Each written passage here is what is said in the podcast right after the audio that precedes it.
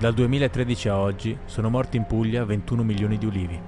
È la più grande epidemia delle piante al mondo e continua ad avanzare nel silenzio generale. Sono Daniele Rielli e nel mio nuovo libro Il Fuoco Invisibile racconto come è iniziata questa epidemia e come le teorie del complotto ne abbiano per anni impedito il contrasto. Racconto la vita degli scienziati che hanno scoperto la malattia e sono stati accusati di averla diffusa. Racconto gli sforzi di chi lotta ogni giorno per rendere di nuovo possibile far crescere gli ulivi. Racconto i segreti di un'industria sconosciuta, quella dell'olio, e indago il legame della mia famiglia e di tante altre famiglie pugliesi con gli alberi simbolo del Mediterraneo.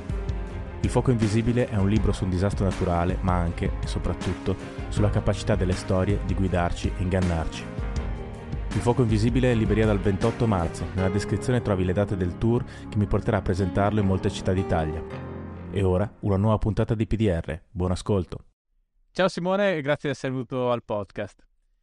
Senti, volevo sapere che cos'è la lotta per la supremazia quantistica? Allora, prima di tutto grazie eh, Daniele per, per il gentilissimo invito e l'opportunità di parlare. Ah, senti, questo è un argomento che, eh, di cui si parla molto su, sui media oggi. Ehm, io risponderei nella seguente maniera. Eh, ti, ti comincerei a dire un po' quello che è eh, la computazione quantistica in generale, e dove siamo oggi con la computazione quantistica e eventualmente quella che è l'opportunità della computazione quantistica, e in questo modo eh, ricollegarsi e, e forse provare a dare una risposta soddisfacente alla domanda che hai fatto. Okay. Allora, prima di tutto, computazione quantistica, che cos'è? Se ne sente parlare spesso, sempre di più oggi. Computazione quantistica è un campo a cavallo tra fisica, matematica, informatica e ingegneria, che eh, si propone la seguente cosa. Si propone di ehm, capire innanzitutto eh, come eh, immagazzinare, come processare, come trasmettere informazione che è eh, codificata in sistemi fisici quantistici. Questi sono sistemi fisici, oggetti fisici, il cui comportamento è governato dalla meccanica quantistica, che è una teoria fisica, una teoria fisica molto profonda, eh, che, ha, che ha successo, tra l'altro, che eh, una teoria cominciata eh, più di cent'anni fa a questo punto, e che descrive il comportamento di cosa? Di atomi, eh, di molecole, di fotoni, di elettroni, oggetti microscopici. In un certo senso si può dire che la meccanica quantistica descrive la realtà, la nostra realtà fisica, a livello fondamentale, mentre poi c'è la, la meccanica classica o fisica classica, la fisica di Galileo, la fisica di Newton, la fisica che esperiamo con i nostri sensi intorno a noi, ehm, che ha a che fare con il moto eh, dei corpi. Per esempio, una macchina eh, in una strada, il comportamento è, è governato dalle leggi della fisica classica. Però se si prende un, un elettrone, un fotone, il comportamento è governato da quest'altra teoria fisica, che è la fisica quantistica. Ora, ehm, la computazione quantistica, tornando a quello che, che stavo dicendo, si eh, propone di capire cosa si può fare una volta eh, codificate informazioni in questi oggetti, in questi sistemi, il cui comportamento è governato dalle leggi di questa fisica particolare. Cioè, scusami se interrompo, in pratica, in due parole, creare il computer quantistico. Allora, il computer quantistico è una macchina che eh, utilizzerà, eh, che, il cui comportamento sarà di nuovo governato dalle leggi della meccanica quantistica. Quindi una macchina in cui, co- le cui componenti fondamentali sono appunto elettroni, oppure fotoni, Eh, particelle, atomi, oggetti eh, che soddisfano le leggi della, della meccanica quantistica. E eh, quello che quel, quello il computer quantistico è, in un certo senso, eh, concettualmente è diverso da, da qualsiasi altro tipo di computer. Perché? Proprio perché la meccanica quantistica eh, permette di, di fare delle cose diverse. Um, degli esempi. Um, considera Il, la componente fondamentale di, eh, a livello di informazione per un computer tradizionale, quello che si chiama computer classico. Allora, prima di tutto, tutti i computer che utilizziamo lì fuori adesso sono computer tradizionali. Se prendi un abaco, se prendi, se prendi un, un pezzo di corda con dei nodi, è un computer classico. Se prendi il, eh, il computer portatile che sto utilizzando io adesso per parlare con te, è un computer classico. Oppure un supercomputer che è in un... In un um, in un centro dati eh, da qualche parte, in un un grande laboratorio di ricerca è un computer classico, perché scusami, componenti... perché poi spesso, no, eh, nella vulgata si immagina, chi proprio non conosce l'argomento immagina che il computer quantistico, il calcolatore quantistico sia semplicemente un computer più potente. In realtà non è questo il punto, no? Non è questo il punto, eh, è un computer che funziona in maniera diversa, eh, i cui componenti fondamentali sono diversi. Eh, per un computer classico le componenti fondamentali sono i cosiddetti bit. Che cos'è un bit? Un bit è qualsiasi oggetto fisico che può essere, ehm, che può essere preparato in uno di due stati diversi e distinguibili attraverso un'osservazione. Ti faccio un esempio. Ho, ho questa penna in mano, se tengo questa penna così eh, orizzontale posso chiamare questo stato stato zero, se, se metto la penna verticale chiamo questo stato stato uno e ho un bit, questo è zero, certo. Questo è uno. Se ho tante penne e sposto queste penne eh, orizzontale e verticale posso, posso processare informazione. Ovviamente in quel caso è il mio cervello che processa informazione e la penna è soltanto una rappresentazione di questa informazione. Ma ogni computer classico all'interno contiene che cosa? Nient'altro che una sequenza di, di penne orizzontali o verticali organizzate in qualche modo, che è lo stato del computer. Che cos'è la computazione? La computazione è eh, eh, un processo che prende un input, quindi una una configurazione, più che sequenza, una configurazione di, di penne orizzontali e verticali, una procedura che modifica la configurazione di penne e che porta a una configurazione finale che è chiamata output. E noi um, esseri umani siamo in grado di, di leggere la configurazione finale, osserviamo la configurazione finale. Ecco, per un computer quantistico è diverso, perché la componente fondamentale viene chiamata qubit. E qui il termine, l'etimologia, non è... Eh, quantum bit o bit quantistico, ma, è, ma viene dalla parola cubito, che è un termine latino, no? Una unità di lunghezza. Um, il qubit è la componente fondamentale de, del computer quantistico. E che cos'è? È qualsiasi, come, come dicevo prima, il, il, il bit classico è qualsiasi oggetto fisico che può eh, essere preparato in uno di due stati distinguibili attraverso l'osservazione. Il qubit è qualsiasi oggetto quantistico che può essere preparato in uno di due stati distinguibili attraverso l'osservazione. Ti faccio un esempio. Uh, un fotone può essere polarizzato, può essere fatto passare attraverso un filtro che eh, gli dà delle proprietà particolari, e questo filtro può essere, um, può essere settato in modo da dare una proprietà che chiamiamo zero, una proprietà che chiamiamo uno. Consideriamo un elettrone in due livelli energetici diversi, eh, il livello basso lo chiamiamo zero, il livello alto lo chiamiamo uno. Lo spin, per esempio, eh, spin su lo chiamiamo uno, spin giù lo chiamiamo zero. Ecco, tutti questi oggetti eh, sono um, concettualmente qubit. Um, per quante variabili ci sono? Scusami, perché prima parlavamo di un sistema binario. Ah, sempre due. Sempre due, perché alla fine eh, io come osservatore eh, classico, e io come persona, posso distinguere due stati. Ora, la cosa interessante del qubit è che il qubit può soddisfare quello che è chiamato il principio di sovrapposizione, che è un, un, un concetto proprio della meccanica quantistica che non appare nel mondo classico. Che cos'è questo principio di sovrapposizione?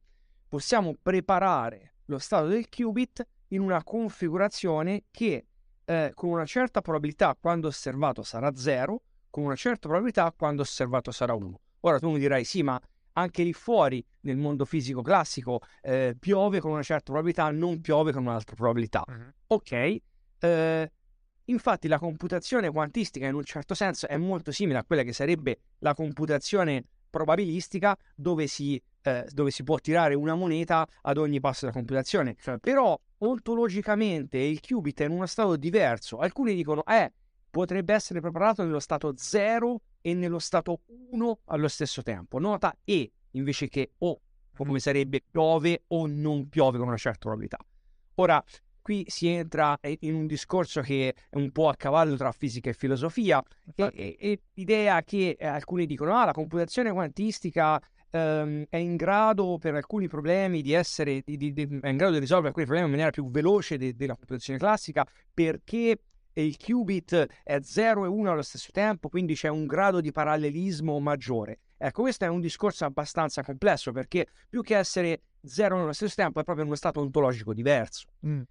Ma scusami, infatti io nella, nella bozza che ho avuto il piacere di, di leggere de, di un tuo, spero poi, futuro libro, parlavi anche appunto della, dell'importanza di, della, della fisica quantistica e poi della computazione, del rapporto col mondo, nella descrizione del mondo, no? Che è un po' quello che stavi dicendo tu, che è quindi un approccio un po' diverso rispetto invece a quella griglia della fisica classica.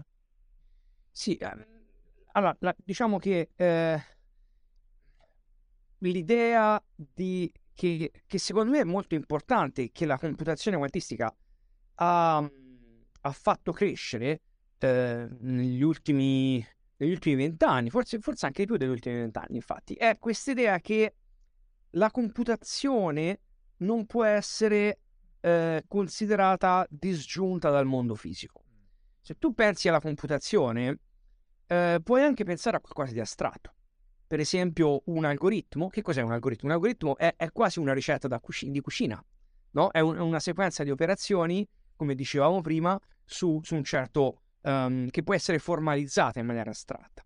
Prendi la macchina di Turing, no? Che cos'è la macchina di Turing? La macchina di Turing è un nastro infinito con un, uh, um, un pennino che può spostarsi a sinistra e a destra su delle caselle del nastro e scrivere e cancellare. La macchina di Turing permette di di implementare qualsiasi tipo di computazione. Infatti si dice che è un computer universale. Universale significa che ogni tipo di computazione, e questo diciamo è, è un po' un'ipotesi, ogni, ogni tipo di computazione che eh, è plausibile, allora è implementata dalla macchina di Turing. Bene, questo è un oggetto astratto, perché per esempio il, il nastro è infinito, eh, non si parla di fisica eh, concreta, eh, di mondo reale. Però nel momento in cui si vuole costruire un computer, bisogna anche avere a che fare con le leggi della fisica, perché il computer esiste nel mondo fisico reale. La computazione quantistica, durante la sua, la sua crescita storica, e si parte un po' dagli anni settanta, quando, quando fisici cominciavano a utilizzare computer, quando si parlava di computazione reversibile, quando si parlava di complessità e così via, um, l'idea, eh, l'idea centrale che, che sta spinta un po' dalla computazione quantistica è che computare è un processo fisico e che non possiamo pensare alla computazione soltanto in maniera astratta, ma dobbiamo considerare la fisica del computer che costruiamo, e se cambiamo le leggi della fisica allora cambiamo anche quello che possiamo computare. E questo è l'esempio eh, maggiore che vediamo oggi: da un lato la computazione classica, cioè, come dicevo prima, eh, che è governata dalle leggi della fisica classica, e dall'altro la computazione quantistica. Ora um, va detto che quest'idea si può anche spingere oltre. Possiamo inventare anche delle, delle fisiche eh, a tavolino che, che non sono probabilmente, eh, che non hanno niente magari a che fare con il mondo fisico che no, che noi, in cui noi viviamo, ma che eh, soddisfano delle regole, delle regole matematiche, delle regole logiche, e, e, e quest'idea ci permette anche di capire meglio la computazione stessa e in un certo senso eh, anche la fisica. Ti faccio un esempio: se noi potessimo viaggiare nel tempo, per esempio, avessimo una macchina del tempo, allora saremmo in grado, e questo si può dimostrare, di risolvere dei problemi eh, computazionali estremamente complessi in un tempo ridottissimo. Eh, e, e questo, in un certo senso, è, non voglio usare il termine paradossale, è implausibile dal punto di vista computazionale. E perciò, come se... Um, Eh, l'idea computazionale, una volta scelta una fisica che forse non è la fisica reale, l'idea computazionale eh, ha un effetto sulla fisica stessa, ovvero con buona probabilità non si può viaggiare nel tempo, perché se potessimo viaggiare nel tempo allora potremmo risolvere i problemi computazionali eh, in modo veloce, e, e, e congetturalmente questo non sembra possibile.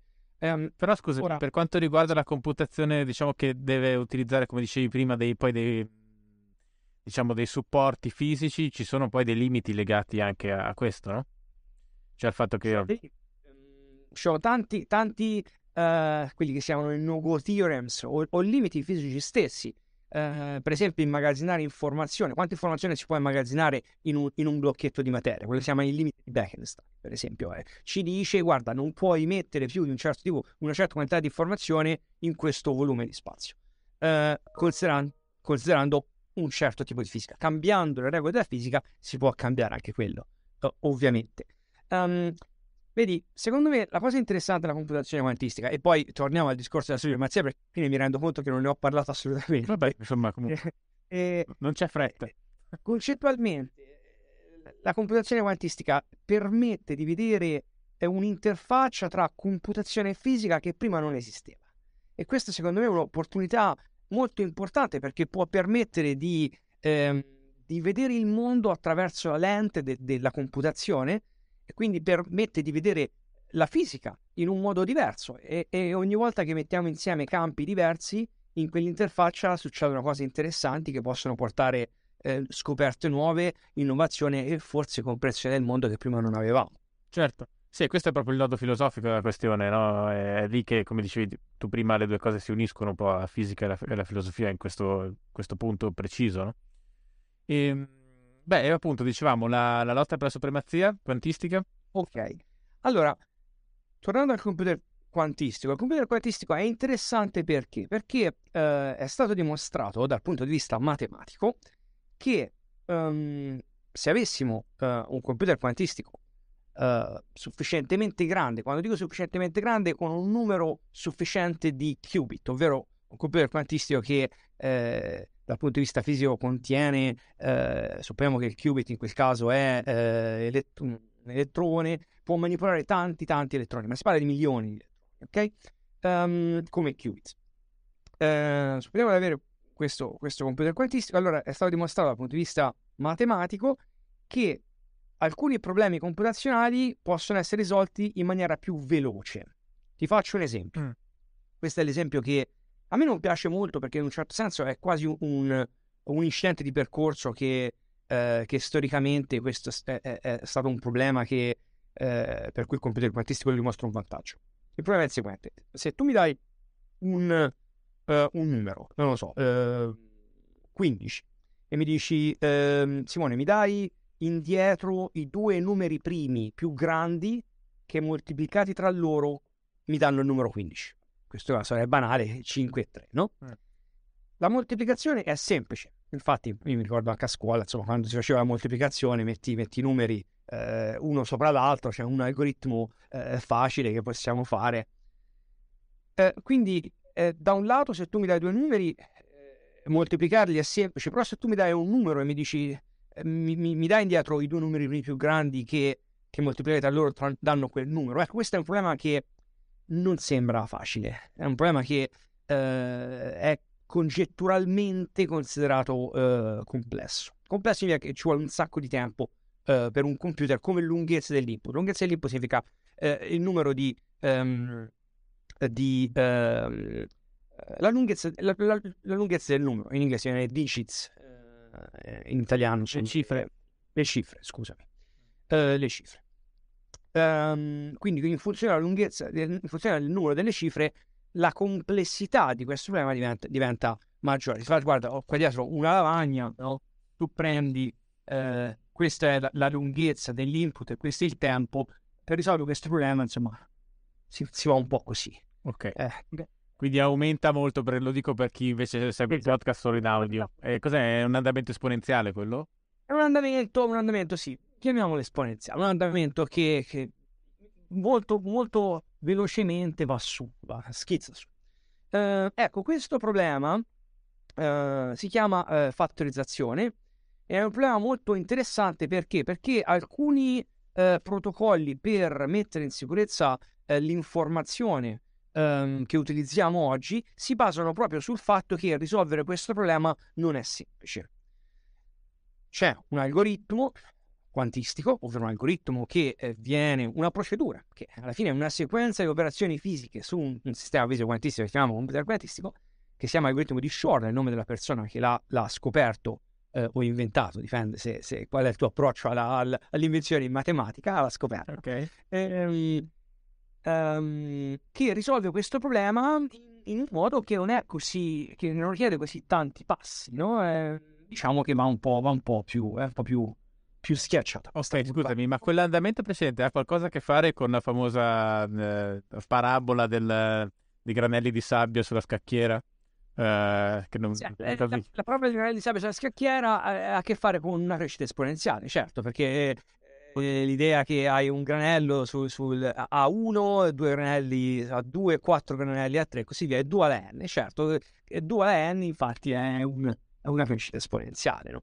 Ehm, sì, eh, ha a che fare con, con, okay. con l'idea di crescita esponenziale, mentre quest'altro tipo di crescita è più schiacciata eh, e, e si può approcciare probabilmente con un computer eh, senza aspettare un milione di anni. Che ovviamente quando si parla di computazione si può anche parlare di milioni di anni, eh? si mm-hmm. può parlare del, di un computer grande come la galassia che richiede l'età dell'universo per risolvere un problema, insomma non, non c'è limite superiore eh, a questo, anche perché se consideri, se supponiamo che ci sono dei problemi lì fuori per cui eh, questo n, se n è eh, cinquanta per esempio, due alla cinquanta è il numero di atomi che compone il pianeta Terra, quindi se, se, se ci servisse magari un computer che che richiede una memoria di due alla cinquanta bit, eh, per ogni atomo hai un bit, insomma serve un computer grosso come il nostro pianeta, no? E il cinquanta è un numero abbastanza piccolo effettivamente se consideri. E poi torniamo su questo argomento magari dopo, quando magari ti posso dire quelli che sono secondo me le aree dove il computer quantistico potrebbe avere un impatto interessante in futuro. Ma comunque tornando al, al, al discorso della fatalizzazione, cioè questo algoritmo quantistico, quindi che cos'è un algoritmo quantistico? Una procedura che processi informazione eh, attraverso il computer quantistico, eh, modificando questi stati fisici eh, de, de, del sistema quantistico. Ecco, quell'algoritmo permette di, di schiacciare un po' questa curva. Quindi tutto d'un tratto eh, l, questi, que, questo, questi protocolli che vengono utilizzati oggi per mettere in sicurezza l'informazione non sono più sicuri, perché eh, eh, prima uno diceva ah, siamo al sicuro perché ci vuole troppo tempo per un computer per risolvere il problema, adesso invece no. Ok, un computer quantistico che può risolvere questo problema ancora non esiste. E infatti questo è un risultato puramente matematico, ma un risultato che ha generato un sacco di interesse, perché fa vedere che se tu prendi l'insieme di tutti i problemi computazionali, ok?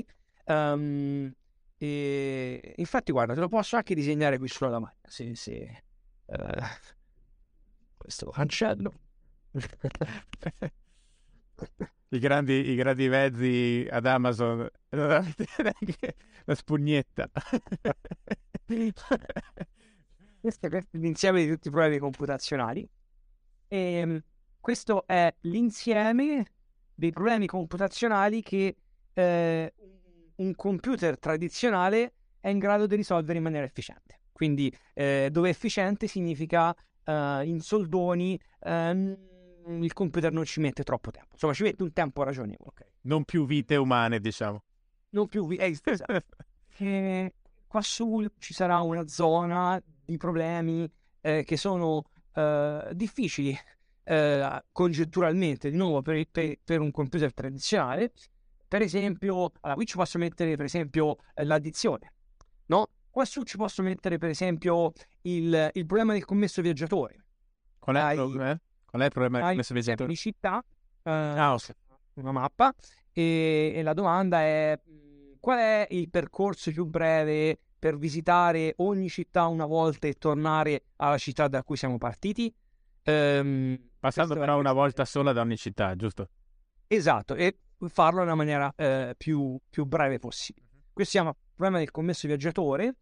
Um, è un problema complesso. Complesso significa che eh, la crescita Uh, del numero di passi che serve a un computer per risolvere questo problema è esponenziale, come si diceva prima, questo dual n, dove n sarà il numero di città. Ecco, qui ci saranno questi problemi um, che sono, sono difficili per un computer tradizionale, per un computer classico. Ecco, la computazione quantistica sembra, e questo diagramma che, che sto facendo, di nuovo riuso questo termine che, che uso spesso, congetturale, perché alla fine si parla di qualcosa che ha a che fare con descrizione matematica, ma che poi quando si va nel mondo reale bisogna lavorarci per costruire delle macchine. Certo. Ecco, la computazione... che, che ancora non ci sono, diciamo, quelle a cui state lavorando. Diciamo. Ancora non ci sono. Ecco, la computazione quantistica probabilmente eh, sarà in grado di risolvere in maniera efficiente un certo numero di problemi all'interno di questo, di questo insieme di tutti i problemi, che magari è un po' più largo, sì, dell'insieme di problemi che vengono risolti in maniera efficiente dai computer tradizionali. Ok. Quindi, e qui sarà, in questa zona qui che, che ho, che ho eh, annerito, eh, ci sarà eh, la zona del vantaggio, del vantaggio quantistico, eh, la zona in cui i computer quantistici sono in grado di fare delle cose che compiuti da tredici anni non sono in grado di fare. E qui si ritorna al discorso del... Scusa un attimo, quindi per, per chi si sta seguendo in audio, diciamo l'insieme dei, dei problemi risolvibili in maniera più efficiente eh, con le computazioni quantistiche è un po' più grande di quello dei, dei, dei computer classici, ma comunque più piccolo dei, dei problemi in assoluto di calcolo che ci possono essere, diciamo. Sì, e è chiaro che tutto perché, qua... Adesso per chi si sta vedendo YouTube eh, sembra una cosa assurda, ma sto traducendo, diciamo, la, la, lo schema, il disegno che hai fatto, perché invece si ascolta solo in audio. Sì, ecco. Uh,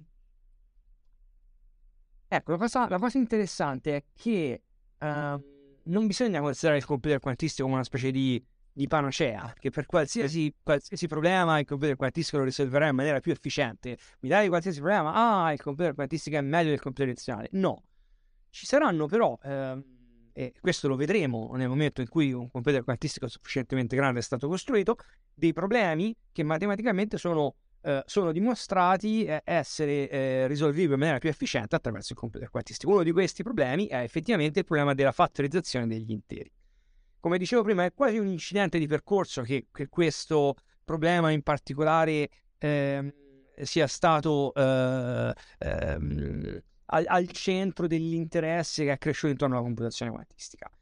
Perché? Perché l'idea eh, originaria della computazione quantistica ha a che fare con processare informazione contenuta in sistemi fisici quantistici, va a torna indietro a, a Richard Feynman, che era un, un fisico americano, premio Nobel per la fisica, che aveva la seguente intu- che ebbe la seguente intuizione, un'intuizione che alla fine fu generata da quello che è lo zeitgeist, penso, di, di quel periodo storico scientifico, che um, se si vuole um, se si vuole simulare, se si vuole uh, rappresentare, che significa simulare? Simulare Um, è um, uh, rappresentare, forse questi sono due, non so se sono immag- vedere anche i, i comportamenti ipotetici, immagino, no? Eh, sì. sì, grazie, questo è, okay. è, è un po' de- Se si vuole simulare il comportamento di un sistema quantistico, per esempio una molecola, una molecola evolve nel tempo, oppure prendo molecole, c'è una reazione chimica, quello che sia, vogliamo capire quello che succederà, ok? Vogliamo... Infatti, in un certo senso, forse simulare, se uno volesse dare una, una buona definizione, eh, rappresentare per essere in grado di predire quello che succede. Sì, esatto. Cioè, diciamo, c'è una componente di futuro, cercare di capire cosa potrebbe succedere anche un po', no? In un modello di quel tipo. Ecco, un, una molecola, qual è la dinamica di questa molecola, no? Esatto. Se si vuole, se si vuole simulare eh, questo, una dinamica molecolare, con un computer per ogni, per ogni elettrone, Bisogna in più bisogna raddoppiare la memoria del computer. E qui si ritorna a quel discorso di certo. esponenziale che dicevamo prima. Quindi eh, se una molecola ha cinquanta eh, elettroni, bisogna avere una memoria di due alla cinquanta bit, che insomma è abbastanza notevole. Una, una molecola con mille elettroni avrebbe bisogno di una memoria di due alla mille bit, e penso che due alla mille è più piccolo del numero di, di eh, atomi che compone l'universo eh, visibile, probabilmente. Eh, Quindi servirebbe un computer eh, al di fuori dell'immaginazione umana, no? Però eh, se prendiamo un sistema fisico quantistico con mille qubit, quindi un, un sistema fisico quantistico che rappresenta direttamente, copia, in un certo senso, quello che è eh, eh, l'oggetto che noi vogliamo simulare, uh-huh. allora possiamo simularlo eh, senza questa, questa, questa scoppio esponenziale di, di memoria. E questa è l'intuizione fondamentale che c'è alla base del... De, della computazione quantistica, al di fuori del discorso del, del fattorizzare gli interi. Okay. Um, è un'idea molto bella perché uh, perché ci, ci indica che eh, probabilmente l'applicazione centrale del computer quantistico sarà proprio simulare sistemi fisici quantistici. E a me piace eh, vedere questa quest'idea un po' come, sai, gli alchimisti nel Medioevo, no? Che volevano prendere un pezzo di, di, di, di piombo e trasformarlo in oro in qualche mm. modo. Ecco, il computer quantistico non farà questo, ma ci, permet- ci permetterà di, um, di esplorare la fisica uh, dell'oro, per dire, in un, modo, in un modo che non abbiamo potuto fare prima perché era impossibile da simulare. Quindi eh, ci permetterà di scoprire magari delle proprietà fisiche che non conosciamo ancora. Infatti, quando le persone parlano, ah, qual è l'applicazione migliore del computer quantistico? Ma oggi l'applicazione migliore del computer quantistico è capire meglio come saranno i computer quantistici del futuro. Ok. E, e, e, ehm, e studiare l'interfaccia tra fisica e computazione. Sì, mm, ok. Però... Quindi diciamo un aspetto quasi di metacomputazione, in un certo senso. Sì, un aspetto esplorativo, un aspetto sì. esplorativo scientifico. Sì. E poi, sai, si legge spesso nel, nel, nel, nei media, ah, il computer quantistico oggi permette di fare A, B e C, permette di eh, risolvere il problema del... Eh, per esempio, si parla spesso di eh, scoprire medicine in maniera più veloce, no? Del drug discovery, no? L- in, in inglese lo chiamano. Eh, sì. Beh, scusami, si vede che vivi in America, perché ti posso garantire che sui media italiani non credo, a parte quelli proprio di settore, non, non si sente mai parlare di questa cosa. Eh, vabbè, ah, comunque, in un certo senso quasi meglio, perché ti fa una, un'impressione che la computazione quantistica abbia un impatto immediato mm. eh, commerciale, per esempio, cosa che eh, invece richiederà, richiederà molto lavoro, richiederà scoperta scientifica, richiederà innovazione tecnologica alla fine dal punto di vista ingegneristico e, e quello che sia. E, comunque, sulla lunga distanza, l'applicazione principe, che almeno a me piace moltissimo, è l'idea di vedere il computer quantistico come un uh, in un certo senso come il, un telescopio. Il telescopio ti permette di guardare più lontano, il computer quantistico ti permette di manipolare la materia a livello fondamentale in modi che non abbiamo potuto fare prima, perché computazionalmente eh, non era fattibile. Eh, quindi scoprire magari nuove proprietà elettromagnetiche, eh, nuove, nuove configurazioni della materia, scoprire nuovi materiali.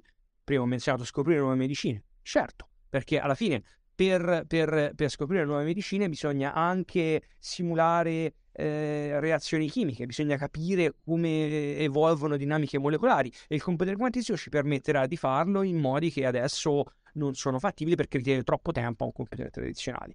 Questo però, mi dicevo, richiederà molto tempo, perché ancora c'è bisogno di scoperta scientifica e innovazione tecnologica. Tornando finalmente alla tua primissima domanda, il discorso de, del... non usare il termine supremazia, usare il termine vantaggio. Vantaggio quantistico, ecco, se siamo in quella zona, eh, al di là dei problemi eh, che un computer tradizionale può risolvere in maniera efficiente, quella è la zona in cui il computer quantistico ha un'opportunità. Questa zona però ancora va scoperta, non sappiamo, non sappiamo quanto grande sia questa zona, e, e non sappiamo soprattutto um, se ci sono dei problemi interessanti eh, che il computer quantistico può risolvere in quella zona. Per esempio, oggi sono stati fatti soltanto dei, dei, degli esperimenti con dei problemi che sono degli, degli artefatti matematici che non hanno eh, valore eh, commerciale o, o anche valore applicativo. Mm. Ad, cioè... Ad esempio, però, se è possibile, diciamo, spiegarlo semplicemente? Sì, eh, adesso i, i, i computer quantistici eh, che sono stati costruiti eh, finora, che specificatamente c'erano due tipi di macchine che hanno eh, avuto a che fare un po' con eh, lo spingere eh, la nostra conoscenza de, de, della computazione quantistica oltre la computazione classica, per quello che viene chiamato il vantaggio quantistico. Sono costruite o con superconduttori o con la luce, con eh, dei computer ottici. Ecco, queste macchine sono state in grado di ehm, esemplare, eh, forse questo non è un termine italiano corretto, no, eh, non credo, eh, Però... campionare, ah, campionare okay. eh, da distribuzione di probabilità che Eh, se venissero costruite attraverso un computer tradizionale richiederebbe molto più tempo. Ok. Di quello che serve al computer quantistico per, per campionarle. Però queste sono distribuzioni di probabilità che alla fine non, eh, non servono, non, è brutto dire non servono a niente, però sono, eh, non, non risolvono dei problemi concreti, dei problemi che hanno un'applicazione. Ok, e però poi ehm, diciamo c'è questo campo in cui, eh, come insomma è spiegato estesamente fino adesso, ci può essere un'applicazione, almeno in teoria, per, però... Invece per i compiti classici del computer, quelli che stiamo usando adesso io e te per parlare da una parte all'altra del mondo, per questo non ha, non ha alcuna utilità il computer quantistico. Ah, mh, allora, il computer quantistico risolverà dei problemi eh, in maniera più efficiente, in maniera più veloce di computer tradizionali. Se la domanda è... Cioè se la classe dei problemi però è, è, è diversa, nel senso, quindi... Eh, non è la stessa, no, no, sono, questo è lo stesso universo dei problemi, sono problemi ah, okay. computazionali, qualsiasi sia. Okay. Se, se uh, questo ci porta alla domanda del tipo, il computer quantistico rimpiazzerà il computer tradizionale? Eh, assolutamente no. Okay. Uh, il computer quantistico uh, Um, e ora magari dici assolutamente no, e poi tra vent'anni ne parliamo. Ah, hai visto Simone? Però, eh, eh, assolutamente no, perché? Perché per la, per, infatti molto probabilmente per la gran parte dei problemi che, che affrontiamo e affronteremo, il computer tradizionale, i supercomputer, quello che sia, che è lì fuori, saranno... Um, Saranno, saranno sufficienti, eh, in un certo senso anche migliori. Per esempio, si parla spesso di, di intelligenza artificiale. Se uno vuole eh, prendere una grossa quantità di dati e eh, darla come input a un computer quantistico, questa è ancora una cosa che, che nessuno sa davvero come farlo, perché questi dati, se vengono dal mondo fisico reale, dal mondo classico, come immagini per esempio, o una, una eh, lista lunghissima di numeri, eh, Tra, tradurre questo in, in uno stato fisico quantistico, eh, includere questo nello stato fisico quantistico non, non, non è banale. Probabilmente il vantaggio della computazione quantistica verrebbe cancellato dal tempo che serve proprio per fare il, il passaggio di linguaggio, diciamo, eh. Eh, per caricare proprio questa informazione che, che, che non è informazione che viene dal mondo quantistico. Però secondo me, e, e questa è un po' l'idea, il consenso che c'è nella comunità scientifica, eh, il computer quantistico non rimpiazzerà il computer tradizionale. Poi c'è anche la domanda: ah, ma il computer quantistico un giorno sarà sul nostro tavolo, cioè avremo il, il laptop quantistico? Altamente implausibile, eh, ah. perché questi sono oggetti innanzitutto molto complessi. Eh, ci sono dei computer quantistici che devono lavorare per esempio a temperature eh, criogeniche, quasi vicino, vicino allo zero assoluto, perché hanno dentro come componenti fondamentali dei, dei, dei, dei pezzi di, di materiale superconduttivo, che per essere un superconduttore deve appunto essere eh, raffreddato vicino a, a, allo zero assoluto, e questa non è una cosa che si può fare a casa, ci vuole un, un refrigeratore molto speciale per farlo. Eh, ci sono dei computer quantistici che per esempio intrappolano ehm, degli ioni, de, de, de, degli atomi ehm, con una carica elettrica e, e, e caricano questi ioni, modificano questi ioni attraverso dei laser, eh, cosa che richiede... richiede Certo, un certo spazio, richiede, richiede un ambiente molto specifico. Mm, anche se la tecnologia magari avanzerà e saremo in grado di miniaturizzare questi oggetti, quello che sia, eh, può ridurre la complessità per, per manipolare i sistemi fisici, comunque mh, questi saranno dei computer, quanti, saranno dei computer che eh, verranno utilizzati soltanto per problemi eh, ad hoc, no? Per problemi molto specifici, quindi non è che eh, ci spediremo l'email eh, io e te utilizzando un computer quantistico. Mm-hmm. Ok, o cerchi, al massimo per cercare di craccare qualche conto in banca. È un po' un'applicazione abbastanza triste, no? A me piace molto più l'idea che eh, a un certo punto il computer quantistico eh, sarà un oggetto che ci permetterà di scoprire nuova fisica, ci permetterà magari di, di avere un impatto eh, che ha valore sociale piuttosto che... piuttosto che... E, e tra l'altro va anche detto che eh, anche se c'è tutto questo parlare di ah, il computer quantistico potrebbe essere una potenziale minaccia alla sicurezza informatica, ci sono già un sacco di strategie lì fuori che, eh, che persone stanno implementando, aziende stanno implementando, quella che si chiama la post-quantum cryptography, eh, crittografia dopo il computer quantistico, sì, che permette già di eh, mettere in sicurezza l'informazione, perché si basa su eh, protocolli che sembrano essere eh, forti eh, ad attacchi che forti contro attacchi quantistici. Per esempio, questa è una cosa che è stata anche fatta qui a, a, ad A W S, eh, che è abbastanza importante. Importante perché? Perché c'è quest'idea che anche se ci sarà un computer quantistico in grado di eh, decodificare questi, questi protocolli, magari tra vent'anni, però qualcuno potrebbe magari eh, prendere informazione adesso, eh, mantenerla per vent'anni e tra vent'anni eh, sapere quello che facevi oggi. Quindi è già bene Eh, cominciare a mettere in sicurezza l'inf- l'informazione e, e, e, si, e si capisce se mh, questo potrebbe avere un impatto anche sulla blockchain. ehm. Senti, questo è un argomento che conosco molto poco. ehm, so, so per sentito dire che ci sono dei, eh, dei, um, degli approcci che eh, permettono di mettere in sicurezza anche eh, algoritmi, eh, algoritmi protocolli collegati alla blockchain contro attacchi quantistici, però questo è un argomento che conosco molto poco, dovrei studiarlo. Ok, per... Ok, diciamo um, poi la lotta in questo momento, diciamo quelle due posizioni su più avanzate sono un'azienda americana che non so se puoi nominare e la Cina in questo momento, no? E è corretto questa?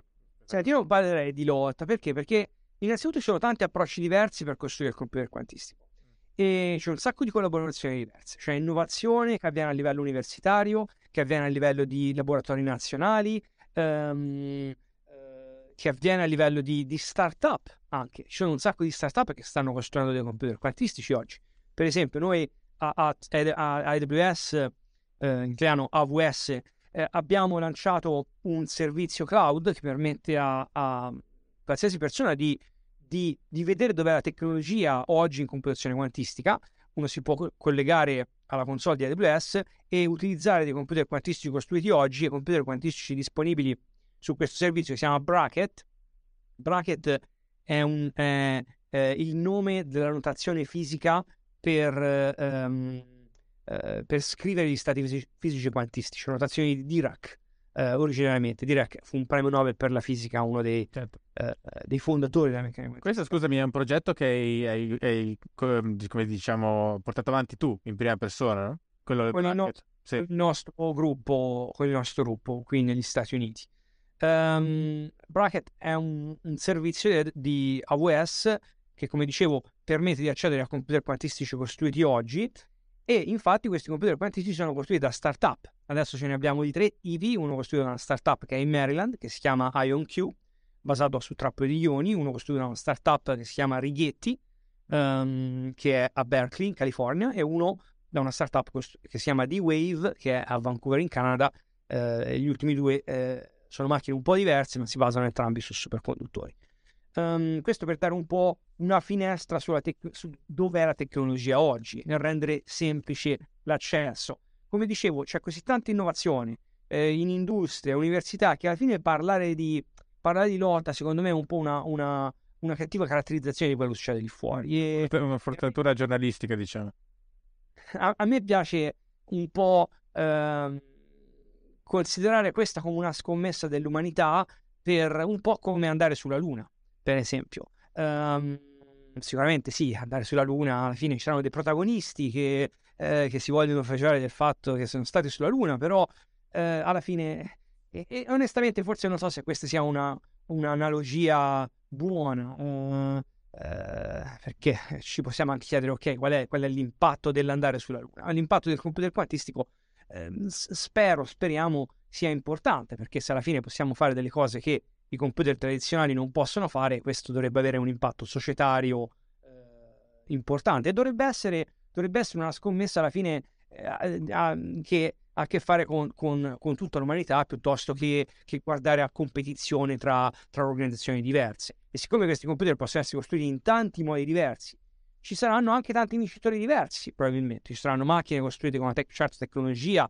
che forse saranno in grado di fare delle cose, macchine costruite con un'altra tecnologia che saranno in grado di fare altre cose, e così via. Quindi secondo me è bene avere un po' questa prospettiva eh, ottimista e, e aperta. No, però tu prima dicevi che, cioè, che non esistono ancora computer quantistici, quindi quelli a cui siete collegati voi cosa sono? Senti, all- allora la, la, la, la diciamo l'espressione computer quantistici non esistono eh, che, che ho utilizzato non è corretta. Esistono computer quantistici che sono eh, molto piccoli, che eh, dove piccolo significa il numero di qubit che possono manipolare, il numero di qubit che li compongono. A che, a che numero e, siamo adesso più o meno? Ma, mh, tra, tra i dieci e i cento, okay, circa. Siamo in questa fase che, che, che John Preskill, eh, che è un fisico eh, che lavora eh, a Caltech, California Institute of Technology, eh, vicino a Los Angeles, e che lavora anche nel nostro nel nostro gruppo eh, all'A W S, al centro di A W S per la computazione quantistica, che è nel campus di Caltech.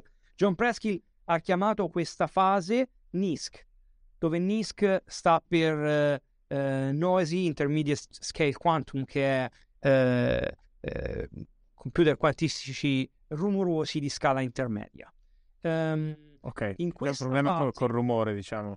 Sì, perché e questo è un argomento di cui non abbiamo parlato assolutamente, è un argomento di cui si potrebbe discutere per un paio d'ore. Allora, perché è così difficile costruire un computer quantistico? No, questa è una cosa che, che, di che non abbiamo menzionato. Eh, se si considera un oggetto fisico quantistico, è inerentemente rumoroso. C'è un, un se um, se uh, hai un qubit in una sovrapposizione, si parlava prima di principio di sovrapposizione, diciamo zero e uno, questo stato fisico quantistico che non esiste nel mondo classico, ovvero zero, e userò magari in maniera non troppo precisa, e uno allo stesso tempo, ok? Mettiamola così. Uh-huh. um, ecco, questo oggetto tenderà in maniera molto veloce a perdere questa proprietà e ad essere o zero o uno con una certa probabilità. Uh-huh. E la scommessa maggiore è mantenerlo in questo stato speciale, prezioso, che è la sovrapposizione tra zero e uno, e questo è quello che permette questo, quest'idea di parallelismo, in un certo senso. Poi si può anche parlare di quello che sono magari gli ingredienti fondamentali della computazione quantistica, perché la computazione quantistica magari in certi casi è, è per, permette di risolvere problemi in maniera più efficiente, e questo è tutto un discorso a sé, eh, magari possiamo discuterne, ma eh, perché è difficile mantenere questo, eh, questo stato così speciale? Perché il mondo fisico quantistico in, è... è soggetto a, a, a un rumore, a un'idea che si chiama decoerenza, infatti questo è il termine tecnico, che distrugge questo stato e lo fa diventare uno stato semplicemente probabilistico, eh, zero con una probabilità o uno con un'altra probabilità. E mantenere il sistema eh, coerente, ovvero, non, eh, ovvero eh, in una sovrapposizione, è difficile. Eh, eh, questa è la ragione, una delle ragioni infatti, per cui è, è complesso, è difficile costruire un computer fisico quantistico. Quindi i computer costruiti oggi hanno pochi di questi qubits, mentre un computer che risolverà dei problemi eh, effettivamente interessanti dovrà avere milioni di qubit. Eh, forse, forse potremmo fare qualcosa di interessante anche con alcune migliaia di qubit, ma questo è poco chiaro. Questa fase N I S C è la fase in cui i computer quantistici avranno, diciamo, tra tra qualche qubit fino magari a, a qualche migliaio di qubit, fino probabilmente a eh, sì, qualche migliaio di qubit, e in questa fase ancora non è chiaro se eh, tali macchine saranno in grado di risolvere dei problemi che magari hanno un valore commerciale o, o comunque un, un, oppure, oppure che daranno un vantaggio rispetto a dei problemi che sono, che sono applicativi, che sono utili. Al, al, al di là di questo ci sono altri tipi di computer quantistici, che sono i computer quantistici più grandi, che permettono invece di, di uh, correggere l'errore che viene introdotto da questo, da questo uh, anche, la chiamerei anche in un certo senso transizione di fase tra, tra la situazione tra, tra il mondo fisico quantistico e il mondo fisico classico. Okay. Um, e, e, e per correggere l'errore bisogna avere una ridondanza nel numero dei qubit che si va a correggere l'errore. Per esempio, quando parliamo io e te eh, al telefono, Uh, tu mi dici una cosa, io, io non la capisco e dico scusami Daniele, la ripeti? Uh, se la ripeti quattro volte è come se hai uh, un, un B, quattro copie dello stesso messaggio. Cioè. E quindi se, se, uno di questi, se ognuno di questi messaggi magari è cambiato in qualche modo, però siamo in grado di ricostruire il messaggio iniziale. Uh-huh. Ecco, quello che serve, e questo è quello che viene fatto in continuazione in computazione tradizionale o, o comunicazione, bisogna utilizzare i codici per correggere l'errore. Ecco, nel mondo quantistico sono necessari anche questi codici per correggere l'errore in un computer quantistico. Però lì c'è un caveat interessante, che um, mentre nel mondo classico possiamo aggiungere questa ridondanza, ovvero fare copie de- de- dei bit, nel mondo fisico quantistico non possiamo farlo, perché c'è un, un teorema, che però è un, un fatto fisico alla fine, che si chiama no cloning, la eh, niente clonazione. Ovvero che significa che, se, che io non posso copiare uno stato quantistico che non conosco. Non c'è una, una fotocopiatrice per stati quantistici. Ok. Ok? Quindi significa che se ho un qubit e dico ok, magari questo qubit è rumoroso e ne perderò lo sta- ne perderò l'informazione contenuta, eh, l'informazione che contiene in brevissimo tempo, allora perché non lo copio tante volte? Non posso farlo. Allora, per architettare un codice per la correzione dell'errore devo fare cose diverse, che sono più complesse, non sono meramente eh, il copiare l'informazione stessa. Um, però, per risolvere problemi importanti in computazione quantistica, sappiamo, di nuovo, dal punto di vista matematico, è stato dimostrato che ci vuole un computer quantistico che sia eh, to- eh, che tolleri gli errori, quello che in inglese si dice fault tolerant. Um, e questo computer quantistico dovrà avere un sacco di qubit, perché per ogni qubit logico, ovvero um, il qubit eh, che eh, preserva informazione senza errore, mh, ci vorranno tanti qubits fisici. E qui è la ridondanza, però questi qubit fisici non sono una copia del qubit logico, ma sono, sono qubit che, che interagiscono a loro in, modo, in modi particolari per, eh, per, mettere, per, per, per riuscire a mantenere eh, l'errore al livello più basso possibile. Scusate, ti faccio una domanda veramente da ignorante, ma da un qubit che è in questo stato sospeso fra, fra due valori, diciamo, chiamiamolo criterio di concretamente, come faccio a estrarre l'informazione? Cioè non la devo, rimane così, come faccio a... Osservo.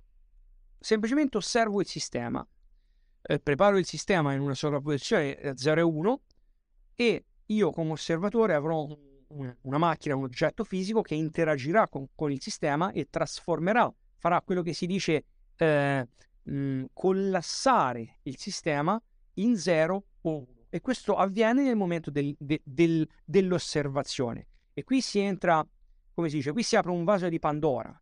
Qui si comincia a parlare poi di quella che è l'interpretazione della meccanica quantistica, perché è qui dove è il confine tra quello che è mondo fisioclassico e mondo fisico-quantistico. Eh, l'idea de- del gatto di Schrödinger, eh, che a me onestamente non piace molto, diceva, diceva Stephen Hawking: ogni volta che sento parlare del gatto di Schrödinger voglio prendere la mia pistola, no? Comunque è l'idea che c'è una scatola con dentro un gatto e si, si fa... Uh, uh, Si, si fa passare un, un, un fotone eh, attraverso un'apertura nella scatola, c'è, c'è un, un, um, un, uh, un oggetto che eh, prepara questo fotone nello stato zero e nello stato uno, eh, eh, se è nello stato zero eh, il fotone eh, romperà un'ampolla di veleno che eh, si diffonderà nell'aria e ucciderà il gatto, se è nello stato zero invece eh, il gatto sopravviverà. Ecco. Se però eh, questo, questo processo eh, crea una sovrapposizione tra zero e uno, all'interno di questa scatola il gatto sarà vivo o sarà morto? Eh, e questo è un paradosso, no? E dici, ok, apro la scatola e lo trovo o vivo o morto, però se non apro la scatola è vivo e morto allo stesso tempo? Ora, ah, non so se questo è un... Eh, si chiama Gedanken Experiment, no? Un esperimento di immaginazione, sì. No? Um, Ma perché, scusa, dà fastidio anche a te, non piace? Perché... Non lo so. Per il povero gatto, dici? O perché è stato cine? Perché la classica cosa che nel vostro settore avete sentito citata talmente tante volte, magari anche sbagliata, oh, che è cominciata... A... Sì, okay. Molto probabilmente, molto probabilmente perché lo, lo, lo, senti parlare molto spesso. Alla fine eh, l'idea di questa sovrapposizione è proprio parlare di... Non è uno zero, è proprio parlare di uno stato ontologico diverso, no? E, e poi ovviamente questo gatto è un oggetto macroscopico che contiene un sacco di... di atomi, eh, insomma c'è un sacco di caveat quando si parla di, di, di, di, di un Gedanken, di un esperimento eh, pensato come questo. Um, um, però eh, l'idea è che um, è l'osservatore stesso, in un certo senso, che crea la realtà fisica classica, in questo senso. Ma guarda, se l'osservatore... Eh, Ti faccio un esempio del mio mondo invece. Ad esempio io ho fatto, soprattutto in passato, quando si poteva, per molti motivi, fa, eh, molti reportage, no? E lì c'è il, una cosa simile, anche se appunto è un po' come la questione del gatto, perché non è, è simile fino a un certo punto, il problema dell'osservatore, cioè tu quando vai anche a parlare con delle persone, osservare delle cose, ovviamente non si comportano mai come si comporterebbero in assenza dell'osservatore umano, diciamo, sono altri esseri umani ovviamente, no? Però tu di solito eh, devi parlare con delle persone per mettere assieme una storia. Però hai sempre, anche se diciamo fai quello che in sociologia credo si chiami l'osservatore partecipante o cose del genere, cioè comunque non sei neutro in, in, infatti in quello che osservi, no? Ed è una cosa a livello macro, mi rendo conto che appunto come il gatto che è, quindi c'entra fino a un certo punto, però eh, per, per alcuni aspetti assomiglia, credo, no? Cioè la sola presenza dell'osservatore cambia la storia, nel mio caso. Magari lì ha a che fare con un po', forse un po' di, di semantica dell'osservazione, di, di semantica dell'informazione, magari qual è, qual è l'informazione che, che, che, il, eh, che la persona con cui stai parlando già ha, eh, e nel momento in cui viene fatta una domanda eh, la, la risposta dipenderà anche dall'informazione che, che, che già c'è, non soltanto la domanda. Um, Per quanto riguarda la, la, la fisica quantistica e, e il mondo classico, va detto che È stato discusso in maniera estremamente estensiva quest'idea che alla fine è l'osservazione che crea il mondo, cioè quest'idea di, di Wheeler, Ar- um, uh, Archibald Wheeler, che diceva uh, la nostra interazione con il mondo è attraverso domande che noi facciamo al mondo, uh, e sono queste domande che creano la realtà fisica in un certo senso, e questo ha uh, un po' a che fare con l'idea di questa della meccanica quantistica, dove tu come osservatore osservi il sistema fisico e il sistema fisico Um, quasi paradossalmente acquista un eh, e qui si ricon- ci riconnettiamo a quello che dicevi te quando parli con, con i tuoi intervistati, acquista un certo tipo di proprietà sulla base che c'è l'osservatore, sulla base che l'osservatore eh, sta facendo una domanda specifica, però ovviamente mi si parla di sì, poi sono tante variabili, non è solo la... no certo no, adesso nel mio caso non è solo la domanda, ci sono tantissime variabili, gli interessi che possono avere gli intervistati, i rapporti fra gli intervistati, cioè, però tutto il trigger, diciamo così, è sempre è l'osservatore, colui che, eh, che fa la domanda. Ma in filosofia questo è il problema del numero kantiano, no? Cioè l'idea che ci siano delle cose esterne all'esperienza ma che ci sono inaccessibili in un certo senso. Mm-hmm. È un argomento, un argomento sicuramente interessante, e da, da, da, dal mio lato eh, la, la risposta alla tua domanda, come facciamo a eh, leggere il risultato di una computazione quantistica? Osserviamo l'oggetto fisico alla fine della computazione. Quindi in un certo senso quello che fai è una fotografia, però, no? Cioè, esatto. Passi il termine, sì, cioè prendi un... Sì, sì, perfetto. Sì, interagisco con, con il computer e, e, e il computer mi darà, mi darà una risposta. Ok. E, e ad esempio leggevo nel, nella tua bozza che una delle, delle possibili applicazioni potrebbe essere anche nel campo della fotosintesi, mi sembrava particolarmente interessante proprio per il problema appunto che abbiamo col carbonio. Qua c'è stato Gianfranco Pacchioni, che è uno scienziato che si è, ha scritto di, di questo tema recentemente, è stato qua al podcast, e, e niente, come, come funzionerebbe, diciamo, ovviamente sempre dal punto di vista teorico, perché le due cose potrebbero... Allora, devi, devi chiedere una spugnetta a Bezos. Mi preparo per fare la mia lavagna. Um, eh... Ok, allora per questo argomento in, in maniera specifica um, mi piacerebbe parlare di quest'idea di, di cammino casuale, ok? Um, prima parliamo di cammino casuale nel mondo classico. Prendi per esempio, uh, tu abiti a Roma, la metropolitana di Roma. Uh, esiste o non esiste? È una domanda aperta. a, molte, a molte possibili Supponiamo risposte. Supponiamo che esista, ma in maniera del tutto speculativa, diciamo. No, allora, prendi una stazione, vai in una stazione e hai, eh, hai due possibilità, andare eh, a sinistra o a destra. Scegli una di queste due possibilità tirando una moneta, cinquanta per cento e cinquanta per cento. Andrai alla prossima stazione, in quel caso eh, avrai probabilmente un, un incrocio, quindi avrai eh, linea A, linea B. Uh, che faccio? Vado sinistra, destra, in A, oppure sinistra, destra, in B? Quattro possibilità, venticinque per cento di probabilità ognuna di queste quattro. Ok, se, se continui questo processo, continui a esplorare la metropolitana in questo modo e lo fai per un tempo lungo, um, costruisci quello che si chiama una distribuzione di probabilità sulle stazioni della metropolitana e um, risulterà che do, dove ti troverai con maggiore probabilità? Ti troverai con maggiore probabilità nelle stazioni che hanno più, um, più possibilità. Mm? Questa è una rete, uh, un grafo, come si dice in termini matematici, le cui stazioni sono dei nodi, vertici, e le, le linee eh, che connettono le stazioni sono eh, archi ehm, nel grafo, nel, nel network, e eh, quello, come si dice, asintoticamente, ovvero aspettando un tempo sufficientemente lungo, infatti lunghissimo, eh, la probabilità che hai di, di, di essere una certa sta- in una certa stazione eh, sarà proporzionale al numero di, eh, di scelte che hai in quella stazione. Ok? Um, ora si può eh, costruire um, un processo simile in meccanica quantistica, però che si chiamerà eh, cammino eh, quantistico piuttosto che cammino casuale. Una, una cosa abbastanza simile, avrai una configurazione Di, di stazioni, di, di nodi connessi tra loro in qualche modo, e però eh, il camminatore in questo caso eh, quando, prenderà, quando farà una scelta la farà attraverso una sovrapposizione, Sovrapposizione significa, e di nuovo userò il termine magari in maniera non troppo precisa, sceglierà di andare a destra e a sinistra allo stesso tempo. Ora, um, questo che cosa significa? E, e l'idea è che, vedi, se, se, se si rappresenta questo processo in maniera matematica eh, dal punto di vista classico, questo si chiama processo stocastico, un processo probabilistico. E c'è della probabilità, eh, c'è un po' di teoria della probabilità base. E, e questo riporta un po' l'idea che la meccanica quantistica è un po' simile alla teoria della probabilità, ma dove le probabilità possono avere dei segni meno. Ovvero? Idea, le, le probabilità, che poi si chiamano ampiezze, possono avere dei segni meno. Uh, in probabilità tutti i segni sono più, no? Hai o probabilità zero o qualcosa maggiore di sì. zero. Ecco, in meccanica quantistica c'erano questi... questi Come funziona la probabilità meno? Funziona che hai... Eh, se, se tu sei come camminatore quantistico in una stazione metropolitana e puoi scegliere sinistra e destra, potresti scegliere sinistra con quella che si chiama ampiezza uh, X e, e scegliere destra con ampiezza meno X. Ora poi, se prendi il quadrato di X più il quadrato di meno X...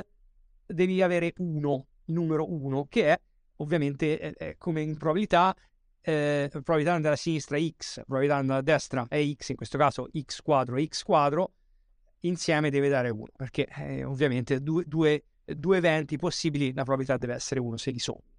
Però nella meccanica quantistica puoi avere questa, infatti per dirla tutta puoi avere i numeri complessi, puoi avere delle probabilità complesse che si chiamano ampiezze. Per semplificare puoi, sempl- puoi semplicemente dire che puoi avere dei numeri, dei numeri reali negativi tra, tra, tra, tra meno uno eh, e, e, e zero. Ecco, questo è ampiamente al di là delle mie capacità. Nella mia mente ora è, è rimasto eh, fermo, fermo all'incrocio. È rimasto fermo all'incrocio. a sinistra. Se hai questa situazione, perché io eh, parlo in maniera poco precisa e, e metto tutte le cose insieme perché, perché altrimenti è semplice. Però la cosa... Ma Dio, in... però cioè, eh, mi sembra abbastanza controintuitivo comunque, semplice non lo so. Sì, cioè... è, è controintuitivo, no, no, no, questo è senza dubbio. Senza... la, la cosa da considerare è che se uno dice, ah, che cos'è la meccanica quantistica? Ah, un po' una specie di teoria della probabilità, ma con dei segni meno. No, questa è una, una, via, una via di fuga abbastanza... Okay. Sì, cioè, e, ecco, se tu sei lì come camminatore alla stazione metropolitana e puoi scegliere sinistra e destra, però c'è questi segni meno, se continui ad andare... un po' di questi segni meni, meno e più si cancellano e ci saranno un po' dei, dei, dei, dei, eh, delle configurazioni di interferenza come delle onde, no? Avete visto le onde interagiscono tra loro e c'è interferenza costruttiva, no? Due onde eh, che interagiscono e, e, e creano un'onda molto più alta o interferenza distruttiva, quindi due onde che interagiscono e si schiacciano tra loro, no? E, e, è come, come se alla fine non, non ci sia nessun'onda, anche se ci sono due onde effettivamente. Ecco, questo succede a questo camminatore che si sposta all'interno di questa metropolitana quantistica sì. E si può organizzare la configurazione in modo tale che il camminatore, per esempio, tornerà nel punto iniziale con, eh, con certezza. Prima tu ti perdevi nella metropolitana, perché se vai a caso ti troverai, dopo un tempo sufficientemente lungo, in una stazione con maggiore probabilità che dipende dal numero di... di eh, linee che arrivano a quella stazione. Nel caso quantistico può, es- può eh, essere anche diverso e possiamo organizzare eh, questa, questa dinamica in modo tale che tu puoi tornare esattamente nel punto da cui sei partito. E questo è molto controintuitivo effettivamente. È un po', un po' come questa idea di un postino che vada a eh, eh, portare un, un, una lettera a un indirizzo da qualche parte, però va a caso e a un certo punto si trova quell'indirizzo con, proprio, con, con certezza, anche se non sa assolutamente dove sia, e infatti ogni scelta che, che ha fatto è una scelta puramente casuale. Ecco, questo, questo è un'idea che si riconnetta a quello che dicevi prima, hai parlato di fotosintesi. Ci sono degli oggetti fuori, eh, il cui comportamento è governato dalla meccanica quantistica, che si chiamano Um, complessi fotosintetici.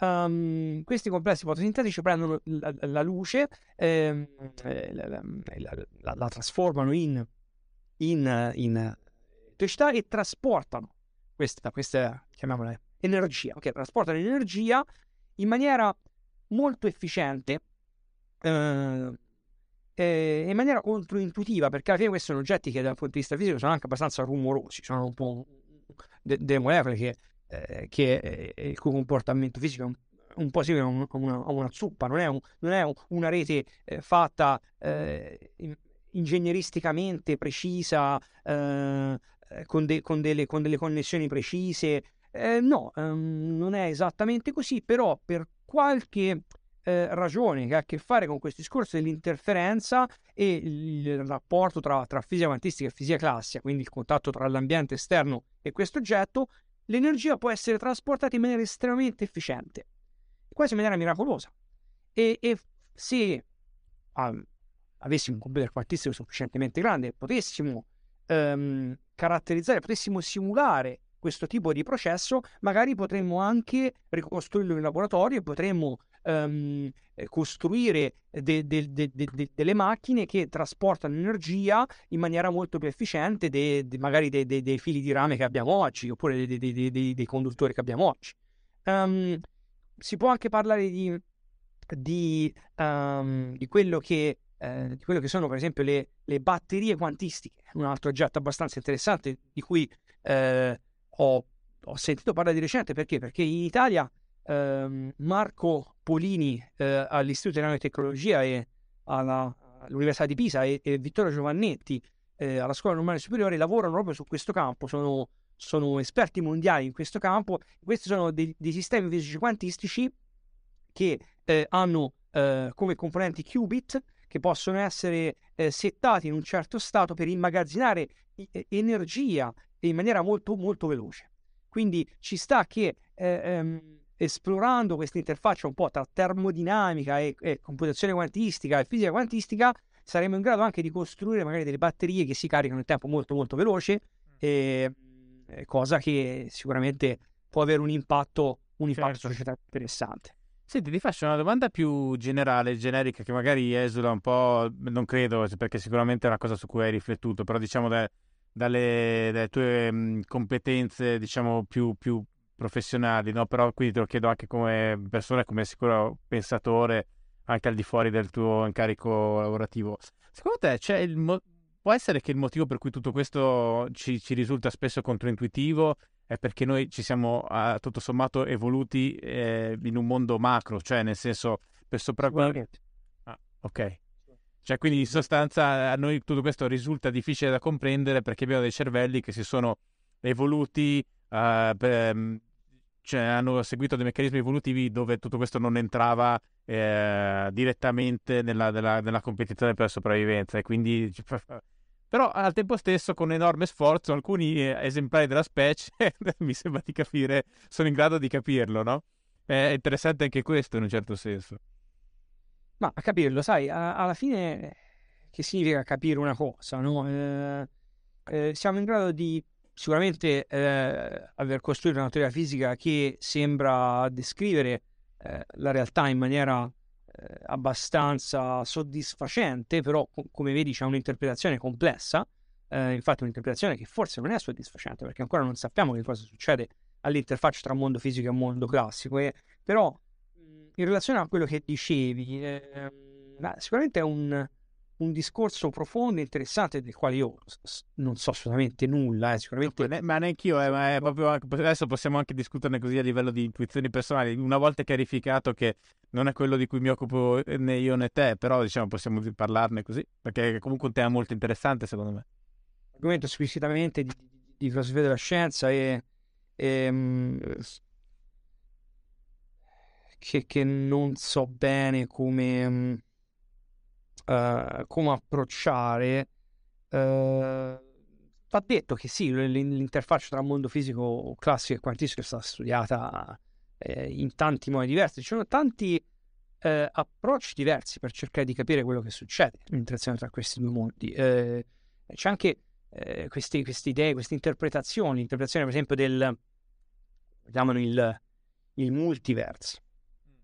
Ovvero che ogni volta che, che tu sei in questa metropolitana quantistica e, e fai una scelta sinistra e destra eh, in una sovrapposizione, l'universo si, si divide in quel momento in due universi diversi dove c'è un Daniele che va a destra nell'universo A e un Daniele che va a sinistra nell'universo B. Questa è un, una potenziale interpretazione eh, alla Ricchi e Morti, diciamo. Eh, ah, scusami? Alla Rick e Morty, non so se hai presente il cartone animato. Eh, no. Guarda, è molto bello. Senti, questa, questa, questa idea è, non so originariamente eh, chi sia stato il, il la, la, la, che siano state le persone che, che hanno che hanno pensato a questo. Una dei, delle persone che spinge questa idea è David Deutsch, eh, che è un fisico britannico, eh, che tra l'altro è una delle persone che ha fatto cominciare il, che, che, ha, che ha spinto in avanti il campo della computazione quantistica, perché ha proprio definito quella che è la macchina di Turing quantistica, ovvero si parlava prima di computazione a livello astratto. ehm, Sembra un articolo del millenovecentottantacinque, se non sbaglio, e eh, successivamente ha eh, lavorato in quello che è il primo algoritmo quantistico, quindi la prima procedura formale per processare informazione eh, quantistica per ragioni computazionali, um, e anche il primo algoritmo quantistico che risolve un problema uh, che, che ha un senso, che, che fu fatto insieme al mio supervisore di dottorato, mi sembra nel, nel millenovecentonovantadue. Insomma, David Deutsch spinge quest'idea del, del multiverso, ma ce ne sono tante altre tante altre ehm, interpretazioni della meccanica quantistica, eh, tra queste anche eh, una eh, che si chiama Ghirardi Rimini Weber, ehm, Giancarlo Ghirardi eh, e, e Rimini, eh, eminenti fisici italiani, ehm, che Eh, che io purtroppo adesso non mi ricordo più, ma mi ricordo che al tempo l'avevo studiato. Sì, sì, sì, eh, sì. Grazie, esperti in questa materia che sanno molto molto più di me. Ok, senti, e invece mh, tu hai eh, sia formazione umanistica che poi dopo successivamente scientifica, e, e come, eh. come rapporti le due cose? Che vantaggi credi che ti abbia dato? Eh. Se ti ha dato qualche vantaggio? Su... Eh, domanda interessante, guarda, questo non, non lo so, non lo so, e... Eh, io nella mia esperienza personale ho avuto un po' un cammino pseudo casuale eh, tra, tra scienza e, e mh, quella che è la cultura umanistica. Io ho fatto il liceo classico, eh, quando ho finito il liceo classico non avevo la più pallida idea di cosa fare dopo. Sono una persona privilegiatissima perché avrei potuto scegliere eh, di studiare insomma quello che volevo, e ero, ero spinto un po' all'idea che che la razionalità è qualcosa di sicuro, che ti fa sentire, ti fa sentire protetto, e eh, come adolescente eh, sono stato sempre un po' affascinato da, dall'idea che la matematica è un ambiente che puoi tenere un po' sotto controllo, e, dove alla fine eh, il mondo reale in un certo senso non, non ti tocca, no? E, però non sono mai stato bravo in matematica, quindi... È ironico che tu sei finito però con la, con la quantistica, che è, diciamo, la parte dove, dove la probabilità torna fuori di nuovo, eh? Infatti sono un impostore, dico. ma, ma no, senti, ho finito la scuola superiore, e ora non so se questo argomento è interessante, perché è, è molto interessante, però, però ho finito la scuola superiore, e era un'estate e i miei amici andavano a studiare a Siena. Io sono cresciuto in un paese che si chiama Sarteano, in provincia di Siena, quattromila anime, qualcosa. Molto bello. E... Eh, lo sai perché? Conosco, perché conosco. conosco. Sì, sì.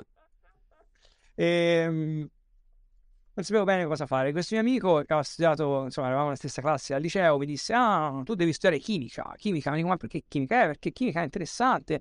Non avevo ben chiaro perché chimica fosse interessante, ma tutti i miei amici andavano a studiare a Siena.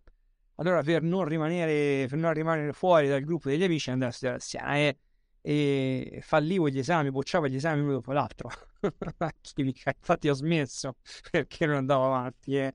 E era un'estate, parlando con un altro amico, eravamo, eravamo eh, in macchina nel Mugello, e lui studiava filosofia e guidava questa quattro per l'estate del Mugello, e cercavamo di capire un po' che fare in quel periodo. Eravamo depressi, non mi ricordo perché, perché avevamo avuto le nostre fidanzate che ci avevano lasciato, insomma, e mi disse: sai che, Simone, tu non puoi studiare chimica, devi studiare filosofia come me. Dico: filosofia? Ma volevo fare qualcosa di scientifico, forse, forse continuo chimica anche se, se, se, se non sto andando bene, perché altrimenti qui parto militare, perché al tempo tra l'altro c'era il servizio militare. E... E mi portò... Grande, grande incentivo allo studio. Mi portò all'università a Firenze, al Dipartimento di Filosofia, in via, in via, via Bolognese, e parlai con, con la professoressa Maria Luisa Dalla Chiara, eh, logica e filosofa italiana, che fu, eh, fu illuminante, perché mi disse: mi, mi, mi, mi, mi fece capire che studiando filosofia puoi anche studiare cose che hanno a che fare con la scienza, perché c'è filosofia della scienza, c'è, c'è logica, c'è eh, alla fine l'interfaccia tra fisica e filosofia è, è gigantesca, è interessantissima, e, e mi fece innamorare un po' di questa interfaccia, e, e, e, e ti dirò di più, io ho cominciato a, a mettere un po' le mani, eh, a, a studiare un po' quello che è la computazione quantistica da, dal, dall'inizio del novantasette, quando studiai, eh, proprio mentre, mentre ero a filosofia, eh, il, il libro di Giancarlo Ghirardi, eh, di cui adesso purtroppo non mi ricordo il titolo, um, Un'occhiata alle carte di Dio, un libro divulgativo, eh, e, e, e mi fece appassionare a, all'idea di, di fisica e... e filosofia. Se c'è, lo, se c'è lo metto sotto, se c'è un link poi nella descrizione dove ci sono tutti i libri degli ospiti oppure consigliati agli ospiti, quindi poi lo, se lo trovo lo metto, insomma lo dico. Sì, e non avendo una preparazione tecnica sufficiente, questo fu un libro che a parte potevi leggere, non, è, non dovevi studiare, eh, non c'è un contenuto matematico, insomma un libro che puoi, un libro di una, puoi leggere tranquillamente senza dover prendere eh, appunti, senza andare avanti e indietro, che è un modo diverso, no? Leggere eh, un libro divulgativo e studiare un libro di matematica. Però mi piace appassionare su questo campo, e, e mi piacque tantissimo quest'idea appresa poi da un libro di Roger Penrose, eh, mh, di cui adesso purtroppo non mi ricordo, ce ne sono due, forse uno in inglese era Shadows of the Mind, Ombre della Mente, un altro... Il cervello quantistico? Sì, che parla proprio di questo, di questo discorso. Cioè, sa che in italiano si chiama proprio così, adesso non vorrei dire controllo, ma... Ah, ok, ok. E, e lessi questo libro, e l'idea di, di, questo, di questo, dell'interazione tra fisica e computazione fu estremamente affascinante. Insomma, in un modo o nell'altro finì, finì per laurearmi, e eh, fui estremamente fortunato, perché facendo domande di dottorato un po' a casaccio, però questo era quello che volevo fare, e finì per fare il dottorato con Richard Jozsa, che è una delle persone che... che Uh, uno dei pionieri del campo della computazione quantistica, e che non so, non so per quale ragione decise di, di prendermi a fare il dottorato con lui, perché alla fine conoscevo pochissima matematica e fare un dottorato in in, uh, in, in, in in fisica, in un certo senso, una laurea in, in filosofia non è, non è banale. Infatti, infatti tutt'oggi se mi chiedi conosci le equazioni differenziali, sì e no. Però questo dov'è? Questo, scusami, dov'è, dov'è, dov'è hai fatto il dottorato?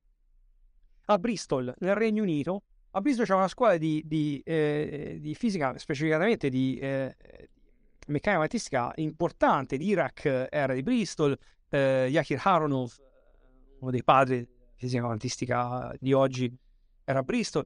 Eh, c'era un gruppo molto forte al tempo che cominciava con Michael Berry, Um, a parte Richard Jozsa, Sandro Popescu, Noah Linden, uh, e fisici sperimentali. Scusa, domanda fosse stupida, ma secondo te con una formazione appunto mancava dal punto di vista matematico, in Italia ti avrebbero preso a fare una cosa del genere? Non ho idea, non ho idea. Ehm, fu una cosa molto informale, mandai praticamente questo, questo curriculum un po' in giro, e mh, eh, ebbi alcune offerte, avevo dei buoni voti, diciamo, a filosofia. Um, se avessi studiato fisica probabilmente non mi sarei mai laureato, perché come dicevo dal punto di vista matematico non sono mai stato particolarmente forte. Ovviamente attraverso, insomma, la carriera scientifica che ho avuto ho, do- ho dovuto per necessità e per passione impararmi gli strumenti che servono per poter sopravvivere, eh, perché alla fine anche quando cominciavo a fare il dottorato, una volta che ti trovi davanti magari i problemi, io mi ricordo affrontavo il primo problema che ho affrontato era un problema di, di um, quello che si chiama um, teoria dei gruppi computazionale, ovvero hai un oggetto matematico che si chiama gruppo, che è una specie di, che è un insieme con, con, con un'operazione definita sopra, e volevi cercare di, um, di uh, risolvere un problema specifico collegato, collegato a questo, un problema che ha a che fare strettamente con la computazione quantistica, e insomma fu abbastanza difficile, a parte non l'ho mai risolto questo problema, quindi dovetti abbandonare, dovetti prendere un altro problema piano piano, però Fu, fu difficile, perché è come se ti trovi, non lo so, eh, io ho questa, questa eh, eh, non so se si chiama analogia e metafora, confondo sempre le due cose, quest'idea che sei nel bagno e ti si rompe, non so, il flessibile de, de, de, del bidet e ti si allarga il bagno, Dio che faccio, Dio che faccio, eh, o chiami l'idraulico e te lo, lo risolve lui, oppure impari a cambiare il flessibile. Allora che ti serve? Ti serve una tenaglia, ti serve ah, il cacciavite, ti serve la guarnizione, ti serve un po'.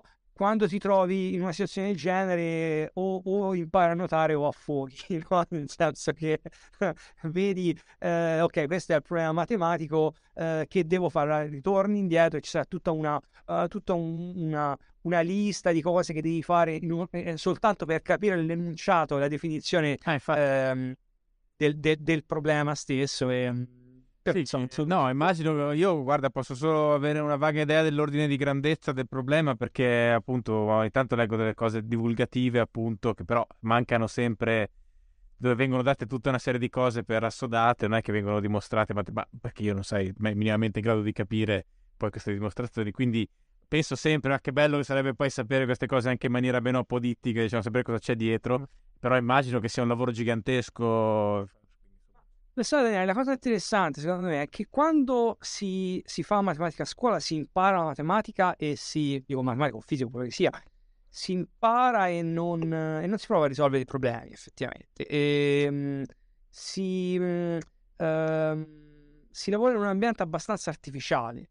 Invece quando sei nel mondo reale innanzitutto c'è la collaborazione e, e questa è una cosa bellissima del lavorare nella scienza, si parla con gli altri esseri umani. E, e, è come una squadra di calcio, c'è il portiere, c'è l'attaccante, c'è il centrocampista e ognuno ha delle qualità diverse, ognuno ha delle capacità diverse. C'è la persona che è fantastica nel, nel, eh, nel avere capacità analitiche per risolvere un problema, c'è una persona invece che è fantastica nel creare problemi, nel, nel, nell'avere l'intuizione che quello è un problema interessante e magari anche avere l'intuizione che quello è un problema risolvibile, perché lì fuori c'è un universo infinito di problemi, però eh, ci sono dei problemi che rimarranno irrisolvibili perché sono anche difficili da, da, da enunciare, da caratterizzare, mentre dei problemi magari hanno un senso. Il discorso di quando si parla di bellezza in matematica, no? Eh, questa è una cosa formidabile, no? Che il, il libro della natura è scritto nel linguaggio della matematica, se non sbaglio Galileo Galilei diceva questa cosa, e, e l'energia che ti dà eh, l'idea di lavorare in un, con un gruppo di persone per fare qualcosa che, che davvero dal punto di vista estetico è bello, è bello l'idea di eh, prendere un problema da questo universo platonico de, de, de, de, de, de, de, de, che, è, che è lì, no? E tirarlo giù e, la realtà. E capacità diverse. E questo, questo è un processo che è molto diverso da come si fa matematica a scuola, no? E, sì, è quasi quindi prometeico, cioè la sfida dell'uomo, la sfida nel senso amichevole, però diciamo cercare di capirla eh, comunque significa anche un po' possederla, no? La... il lavorare insieme, il lavorare insieme con, con capacità diverse, eh, per esempio eh, mi piace questa, questa eh, descrizione di Freeman Dyson che diceva che in matematica ci sono Uh, se non sbaglio le rane e gli uccelli. Gli uccelli sono quelli che volano, che vedono un po' la, la, la, il panorama generale, le rane invece sono quelle che, che vedono soltanto intorno a loro e risolvono il problema in maniera meticolosissima e poi fanno un salto e risolvono quello che c'è intorno a loro di nuovo, no? E, e, e ci vogliono rane e uccelli insieme, perciò magari eh, dici ok, preparazione eh, tecnica, certo eh, ci vuole una persona che sia capace dal punto di vista analitico, ma poi ci vuole anche una persona che magari ha intuizione sui problemi. E poi non ti voglio menzionare minimamente la diversità che c'è tra lavorare nell'università e lavorare nell'industria, dove, dove... ma c'era una delle mie prossime domande. No, no, no dimmi, dimmi. No, ehm, io sono passato da sono lavorato in, in eh, per, per, per, per, per tutta la mia, per gran parte della mia carriera, poi ho avuto modo di interagire con un po' di Uh, start-up, di organizzazioni che sono al di fuori dell'università, ho visto un mondo che è molto diverso, che ha spesso a che fare con l'esecuzione. Uh, infatti l'esecuzione è fondamentale per andare da, da A a B. Uh, eh, ci vuole magari uh, l'uno per cento di uh, non mi ricordo se, se c'è questa frase, l'uno per cento di intuizione e il novantanove per cento di sudore, una cosa del genere, e questo ovviamente c'è anche nella scienza, c'è nel lavoro che si fa nell'università, ma nel momento in cui si, si lavora come parte di un gruppo eh, industriale che cerca di risolvere un problema specifico, con, con molte persone che lavorano insieme, con competenze diverse, quello che sia, il livello di complessità diventa eh, in maniera abbastanza veloce difficile da gestire. Questo succede anche all'università, perché ci sono dei, dei progetti molto grandi eh, in fisica sperimentale, per esempio, che, che richiedono tante tante persone diverse. Vedi, vedi esperimenti enormi come, come eh, L H C eh, al CERN, anche cose un po' più piccole, ma comunque con scale che hanno a che fare con decine o centinaia di persone. Però differenza che io ho visto, almeno nella mia esperienza personale, io lavoravo all'università come teorico alla fine, ovvero carta, penna, tre quattro persone nella stanza, pochissimo coautori, ehm, eh, mh, c'era molto meno pressione dal punto di vista dell'esecuzione. Invece lavorare in un progetto industriale con un, con un, con un goal ben stabilito che vuole avere un impatto, ehm, ci sono molte più variabili da tenere in considerazione. Però forse può essere che poi c'è anche un po' più di soddisfazione, nel senso che poi vedi qualcosa di, di concreto alla fine, che magari non so se puoi toccarlo nel tuo caso, però diciamo... Penso un... che sia... Senti, penso che sia una soddisfazione diversa, eh, diversa nel senso che eh, come scienziato quello che fai alla fine è scrivere articoli principalmente, eh, condividi anche eh, con altre persone l'importanza de- dell'insegnamento, quindi eh, trasmettere Eh, ad altri eh, cose che, che, che a te piacciono, no? eh, con, con la speranza che queste altre persone eh, eh, trovino valore quello che trasmetti, eh, quindi insegnamento, però scrivere articoli, lavoro prettamente intellettuale, eh, qua sì, effettivamente questo fatto del costruire eh, alla fine... Eh, sai, quando, quando hai scritto un articolo, il momento di liberazione è quando metti questo articolo su internet, no? C'è questo, questo um, eh, archivio di articoli scientifici che si chiama Archive, dove fisici, matematici e così via eh, mettono articoli una volta fatti. Ah, ho messo, l'hai messo l'articolo sull'archivio? Ah, sì, ah, meno male, capito? No, finalmente, no? E adesso, lavorando nell'industria, um, Uh, diciamo che, che, che questo, questo momento di pace c'è di meno, è più difficile okay. determinare, ah, abbiamo fatto l'articolo che ah, finalmente, poi ovviamente c'è tutto il discorso de, del referaggio dell'articolo, te lo rimandano indietro, il referì eh, non è contento, magari è rigettato, cambiamo rivista, però è tutto un, un macchinario abbastanza, abbastanza chiaro, eh. Qui ci sono molte molte più variabili e abbiamo lanciato il nostro servizio, come dicevo prima, questo eh, Amazon Bracket, ehm, prima in, in, um, in preview a eh, dicembre del duemiladiciannove e in eh, disponibilità generale in agosto del duemilaventi, e due minuti dopo che l'abbiamo lanciato ero già lì su, su un'altra cosa. Infatti una persona che lavora con me ha detto: Simone, eh, assapora questo momento che abbiamo, che abbiamo finalmente messo lì fuori qualcosa di concreto, di, di toccabile con mano. E, e mi, mi, insomma, mi, mi ricordo quel pomeriggio perché eh, ho, ho, riflettuto, ho riflettuto molto su questa eh, su questa cosa, assapora questo momento. Infatti è vero, sì, avrei dovuto forse assaporarlo un po' di più. Ah, perché effettivamente c'è l'aspetto, diciamo, contemplativo, meditativo, di pensiero, che è sempre, diciamo, può dare grandi soddisfazioni, però poi c'è sempre anche il discorso del rapporto col mondo. E ad esempio nel, nel, nel mio mondo, quello del raccontare il mondo è facilissimo, poi perdersi invece Eh, nel, nel racconto fine a se stesso, nella, uh, anche un po' nella, nell'ombelicalità, nel narcisismo, eccetera. Da questo punto di vista per me uh, invece c'era il discorso del reportage, no? Perché quello uh, eh, oggi sono sempre più difficili da fare, con la crisi del giornalismo non ci sono mezzi, eh, però qualcosa ancora io sono riuscito a fare. Quello è interessante perché ti costringe a confrontarti col mondo, e meglio ancora sarebbe l'esperienza personale, cioè di fare cose concretamente nel mondo. E anche, cioè, quello ti permette, cioè, tanti grandi scrittori hanno fatto un sacco di cose assurde nella loro vita, o comunque strane, cioè, quindi c'è sempre questa tensione fra le due cose. Nel tuo, nel, nel vostro caso, sia sul lato imprenditoriale, industriale, sia sul lato invece accademico, c'è, cioè, comunque forse un confronto un po' più eh, rigido poi con quelle che sono le leggi della realtà, no? Mentre invece nella letteratura è, è più facile finire nell'onanismo, perché se si ha il consenso sociale, diciamo, del, del, del, del proprio circolo letterario, è quello è sufficiente, no? Mentre invece tu metti, poi pubblichi una cosa eh, su, su un sito dove tutti i ricercatori del mondo di quell'argomento possono leggerlo, se, eh, se è sbagliato è sbagliato, cioè nel senso se non torna non torna, no? Quindi forse avete sempre un meccanismo di controllo in entrambi i casi un po' più rigido, e questo forse, probabilmente è positivo, però in realtà. Sì, no, condivido questa cosa con te. Il punto che, che, ho, che ho imparato lavorando, lavorando eh, nell'azienda dove lavoro è che, eh, che qui eh, tutto quello che viene fatto viene, viene guidato dall'idea di avere un impatto per quello che è eh, il cliente, per quello che è l'utente. Eh, ogni problema che è risolto, e questo è, è, è, è non so se si può dire liberatorio in un certo senso, è...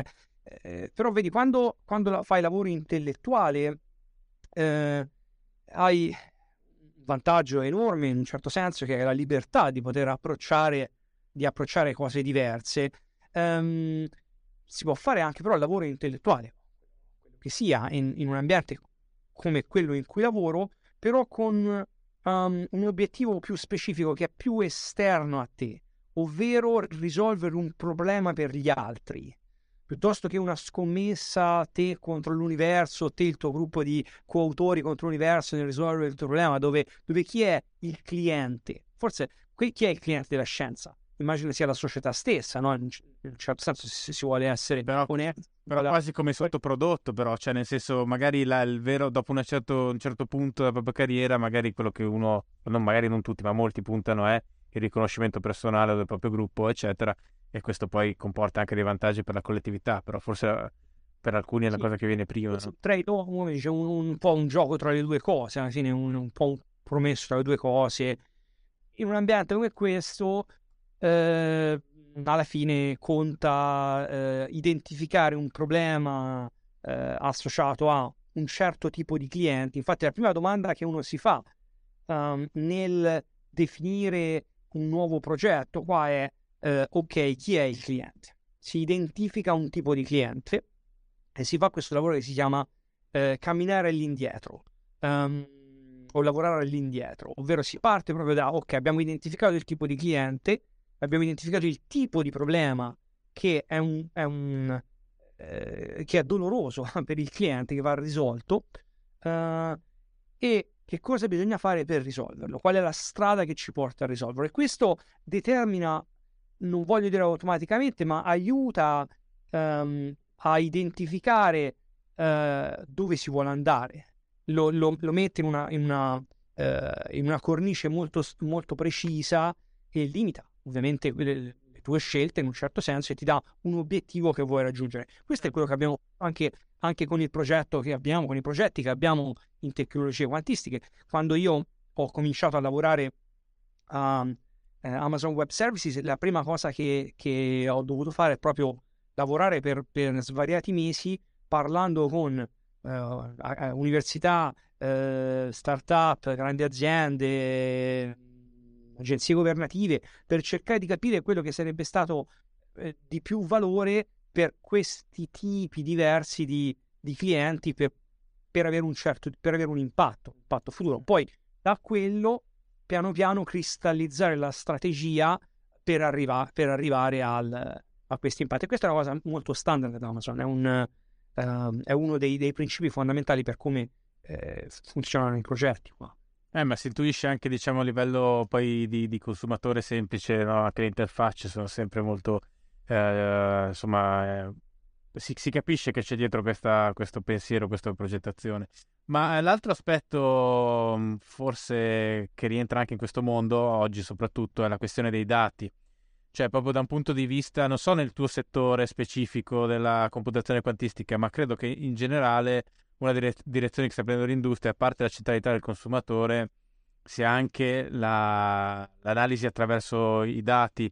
Eh, io ad esempio questa cosa sul mio lato dal punto di vista creativo eccetera delle storie spaventa anche un po', perché eh, dici ma forse sì, poi si perde quella che è la capacità di immaginazione e di innovazione in senso stretto, perché si, si fa esattamente quello che la gente già vuole, capito? E, lui guarda in realtà troppo e uno si limita eh. sì o comunque eh, elimini quella componente di innovazione imprevedibile, no? Eh, probabilmente la, il prodotto medio migliora tantissimo, però poi si standardizza nel tempo. mm. mi chiedo se nella scienza ci sia un analogo su questo. Uh, nella, scienza, nella scienza ci sono i, i, i, mh, delle direttrici, delle, delle, delle correnti che eh, anche in scienza c'è la moda, no? Per esempio c'è un campo, un sottosettore che tutto un tratto diventa, diventa molto popolare e allora, eh, allora magari eh, tu come studente di dottorato dici ok, su cosa voglio lavorare, è meglio che lavoro su quest'argomento perché c'è un sacco di gente che pubblica su quell'argomento e eh, c'è questo discorso delle citazioni per esempio, no? Che, eh, che nella scienza è eh, da, da un lato interessante dall'altro lato un po' terrificante, che, che a volte eh, ricercatori vengono eh, valutati in base a qual è il loro impatto, come è giusto in certo senso, ma come definisci l'impatto scientifico, no? È, è, non è semplice. Allora c'è questa bibliometria, guardare quante citazioni una persona ha avuto, beh, magari uno tende a lavorare di più in un campo dove è più semplice avere citazioni piuttosto che in un campo dove, dove è più di nicchia, dove che però potrebbe avere un impatto maggiore eh, attraverso altri criteri. E, mh, ora sto cercando di No, la componente sociale. Oh, questo che dicevi tu, ok, eh, eh, c'è tanti dati fuori, uno fa, fa, de, pre, fa delle scelte in base a quello che a quello che forse è il, il, il um, uh, la corrente generale che viene fuori dai dati, forse è questo che vuoi dire, che magari, magari guardare al mondo ti, ti forza. Sì, adesso non so, nel, diciamo nel, nel, nel campo tuo specifico, ripeto, però in generale avere tutti questi dati così dettagliati e sempre ce ne saranno di più, eccetera, da un lato uh, è, è diciamo a, a due valenze. Da un lato è per certi aspetti democratico perché puoi fornire alle persone qualcosa di più simile a quello che loro desiderano. Dall'altra li, li incateni però in un certo senso ai, ai loro desideri presenti quasi per sempre.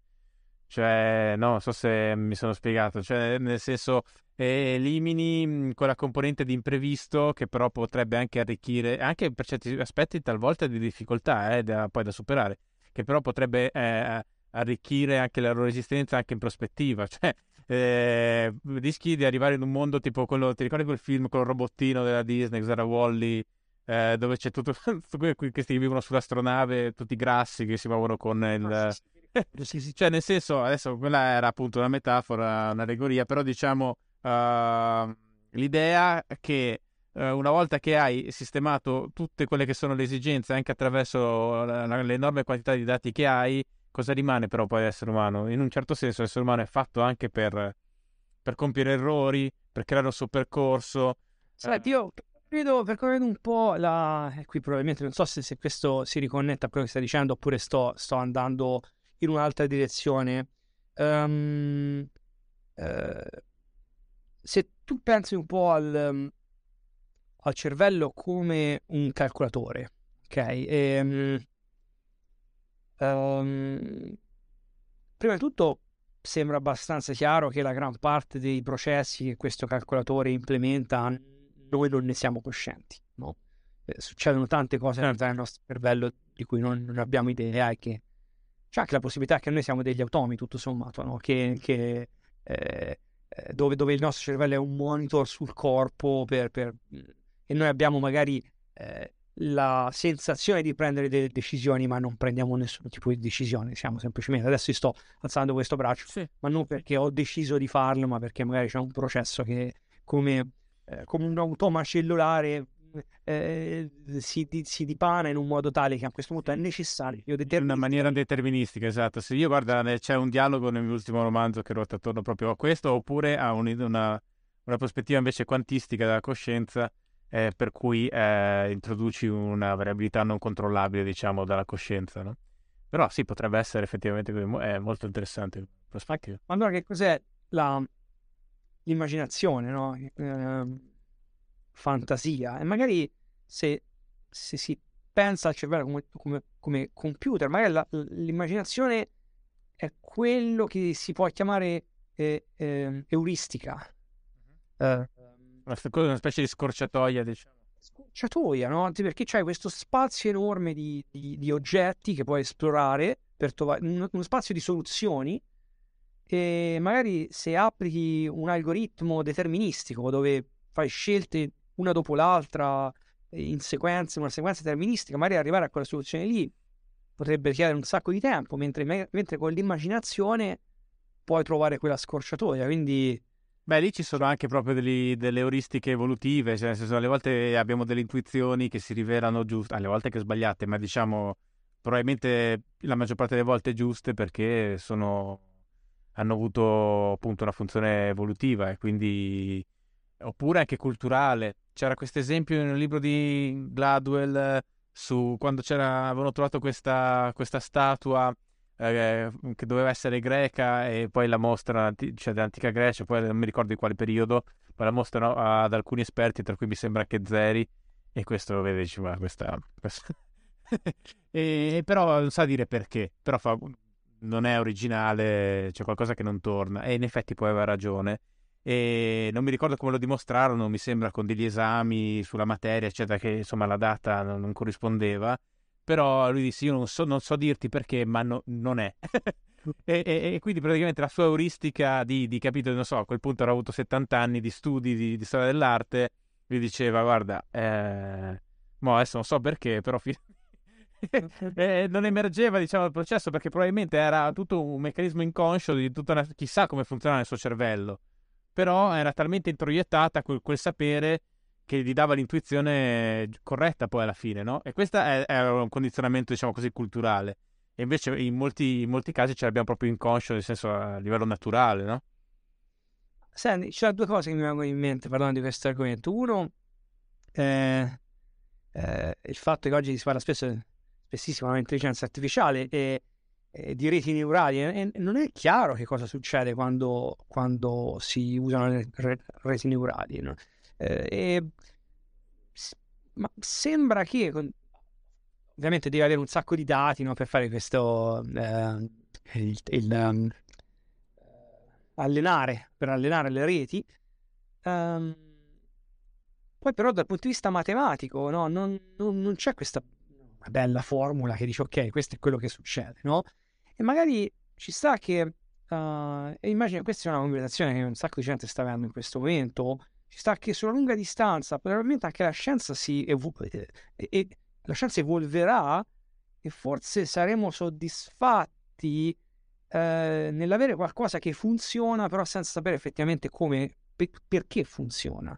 Uh, la scienza finora si è basata su, no, avere la formula, la legge, pensa alla fisica, no? Abbiamo la legge di gravitazione, abbiamo, abbiamo um, no, la bellezza di, come si dice, de, de, della formula. Magari a un certo punto avremo semplicemente una macchina che, che, a cui viene dato in pasto una grossa quantità di dati e questa macchina dice guarda l'universo più o meno funziona in questo modo, no?